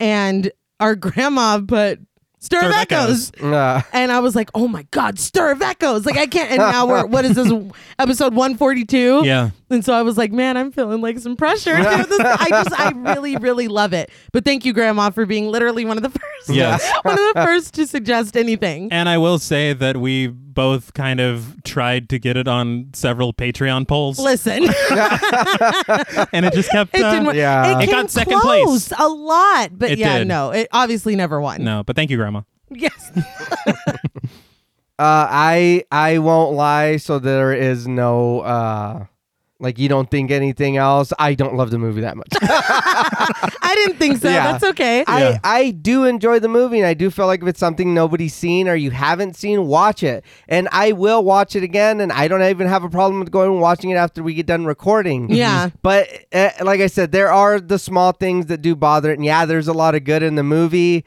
But but I just like I said, I feel like that second half of her knowing completely nothing you hu- you really hurt the movie for me now seeing it and and under fully more understanding. Yeah, I watched it when I was a late teen, so I kind of understood it a little better, and I knew oh this shit is wrong, and you know what Mm-hmm. Yeah. they're doing, and this is fucking this is nuts. But now it's like, dude, don't. And and I get what you're saying because even when I watched it first, I was like, oh man, his wife's so cute and he's so cool. He's got a leather Yeah. jacket, Yeah. And, and that. But then yeah, and then watching it now, it's like, oh, you motherfuckers are struggling. Yeah. It's like, yeah, y- y'all are poor and you're trying to fucking, you know what I mean, raise a family. And this dude, like you said, not give up on his yeah, dreams He's, and- It's- he's trying yeah. to keep going. And it's like, man, it's kind of, you know, it's kind of sad. You know, it's what it is. Mhm. Uh, but yeah, it's just like, damn, you guys really had me. And then I feel like maybe if she would have been like, no, maybe I don't know. It just like I said, seeing her go and dude explain it to her, and then her and like in the next. I would even say 10, 15 minutes. And then after that, she knows nothing. Yeah. And then it's completely just, you did what? There's a ghost here? Are you fucking for real? this dude yelled at you because you didn't send me Yeah, yeah, yeah. and gave you the whole scoop, but now you don't know what the fuck's going on. She's like, well, if we just bury this, Yeah, yeah. then we never have to think about Right? it again. Don't dig. Yeah. we don't dig. Yeah. No, just knock a wall down. Yeah. but I do enjoy the movie. Like I said, I will watch it. I've seen this a million times. Uh, but yeah, s- seeing that again, I was like, God damn! I was like, man, why you got, why'd you have to do that? You know. uh, but for me, on a scale of one to ten, Fatal Feather Flurries, Very good. I'm gonna give Stir of Echoes a seven point five. I, I hey, look, I Lower do- than I thought it would be. No, really, I, enjoy I enjoy the movie. I really do, and I like I said, I've seen it a million times. But I feel like again, if I'm and and it's not nothing against the movie, but again, I'm a slasher guy. Right. There is no slasher in this. There is no. I mean- I mean, there's bad guys in this. I'm desperately But- trying Yeah, to. you're trying trying. to think of something. I don't think it's gonna work. She stabs his foot. She stabs his foot. Oh, and that. Thank you for saying that. that no, no, no, no. Because uh, that I, I when she went back to the car and grabbed the knife, went back. I was like, fucking thank you, thank you. Because any other movie, they'd have just been like, huh. Tom Yeah. turned off. Why'd you turn the lights off, Tom? I'm coming inside. I'm walking inside. No, you're I'm right. with my back to you. she went and grabbed the knife. yes. Okay, something's wrong. I need to protect myself. And I appreciate that Jake told her to bring that Yeah. purse, and she wasn't like, "Jake said my purse." Like Yes, you know, it's we like, didn't need We're that. not being We- yeah. spoon fed. We know. yes, Jake yeah. be knowing. We get it. So for that, I'll give it an extra uh, an extra half a point. So we'll do eight. okay, we'll I'll do take eight it. because it is it does For the it- knife. it- Yeah. Well, because knife representation. it is Yeah. every time anything, even if it's a, a gun, like they'll load it and cock it, and it's like the loudest thing in the movie, and Uh-huh. then it's like, "What you think? I didn't think you were gonna come after me or whatever, some stupid shit." And it's like, dude, she nothing opened it outside, Yeah. so the click wasn't inside the fuck, the lock wasn't. You know what I mean? You couldn't like. She was the- smart. Yes, it was very smart, and she even used it the once, and that was it. Mm-hmm. It wasn't like later he pulled it out of the dude's foot and then cut his neck, and then he says some bullshit like that was. No. it. she used it for what it was needed, and that was it. And another positive for you, I know it goes a little murky towards the end. Yeah. But they share everything with each other Yes. at the start. Yes. And that is Yeah. not common. yeah. Oh yeah. Um no, I yeah, I still love this movie a lot. it's tough to break through that nostalgia. No, yeah, I Yeah. get it, and then we talk about that all the time. Yeah. It's a it's a big factor. It is. Yeah. Um, I positives. Uh, very simple but effective ghost story. Yeah. yeah. Like it works and it makes sense. Yeah. Every piece that they give you, it forms the puzzle later. Mm-hmm. Right. Which is really hard to do. Yeah. I think the performances are great. Mm-hmm. The music is really good.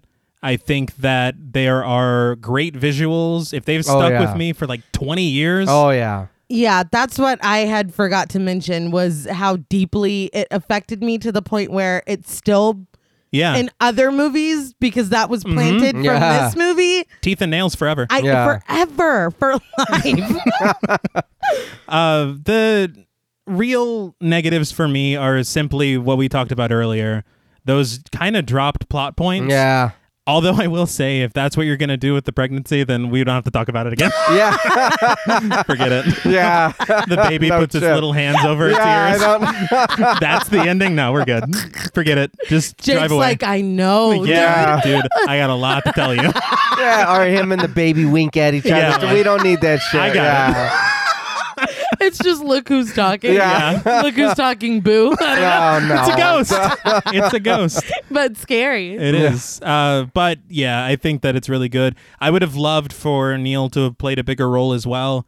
Yeah. She goes to that Oh, one yeah. meeting and then we never hear from him again. Because he's such an interesting character. Yes. Yeah. And then yeah, that's it. Because by day, he's with the Chicago police. Yeah. Mhm. And then at night, he is helping people Yeah. deal with being No shit. like whatever. Yeah. Receivers or Yeah, yeah. That's amazing. But we, they're like, we'll give him two scenes. that's and enough. that's just not enough for me. But uh, no, I, I actually, the thing is, is that if we were to have watched this as adults only, Yeah. I would have come to the table and have given this a 7.5. But with that nostalgia in mind, out of 10 fatal feather flurries, Very good. cool. I'm going to give Stir of Echoes 8.5 fatal feather flurries out of 10. We did it again. Yeah, I know. I can't. I swear to God, I we come to the table with our numbers and it just keeps falling into Stairs. yeah. But before we go, uh, just a little commotion for David Cap. 'cause Yeah, man. Goddamn, that was surprising. Yeah. yeah, dude. Well, that's all from us at Podmortem. What would you rate Stir of Echoes and what should we watch next? Let us know on Twitter at the Podmortem. Be sure to follow us on Instagram and like us on Facebook. Be sure to follow each of us on Twitter at Blood and Smoke, at Real Streeter 84, and at Travis MWH. Please consider pledging to our Patreon and stay tuned until after the music for a special shout out to our Wendigo Getter patrons. And remember, no matter how deeply you bury your dark secrets, it's only a matter of time before your misdeeds are unearthed. Until next time.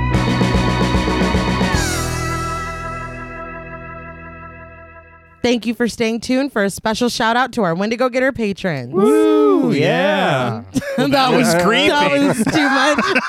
was too much. we do this a lot.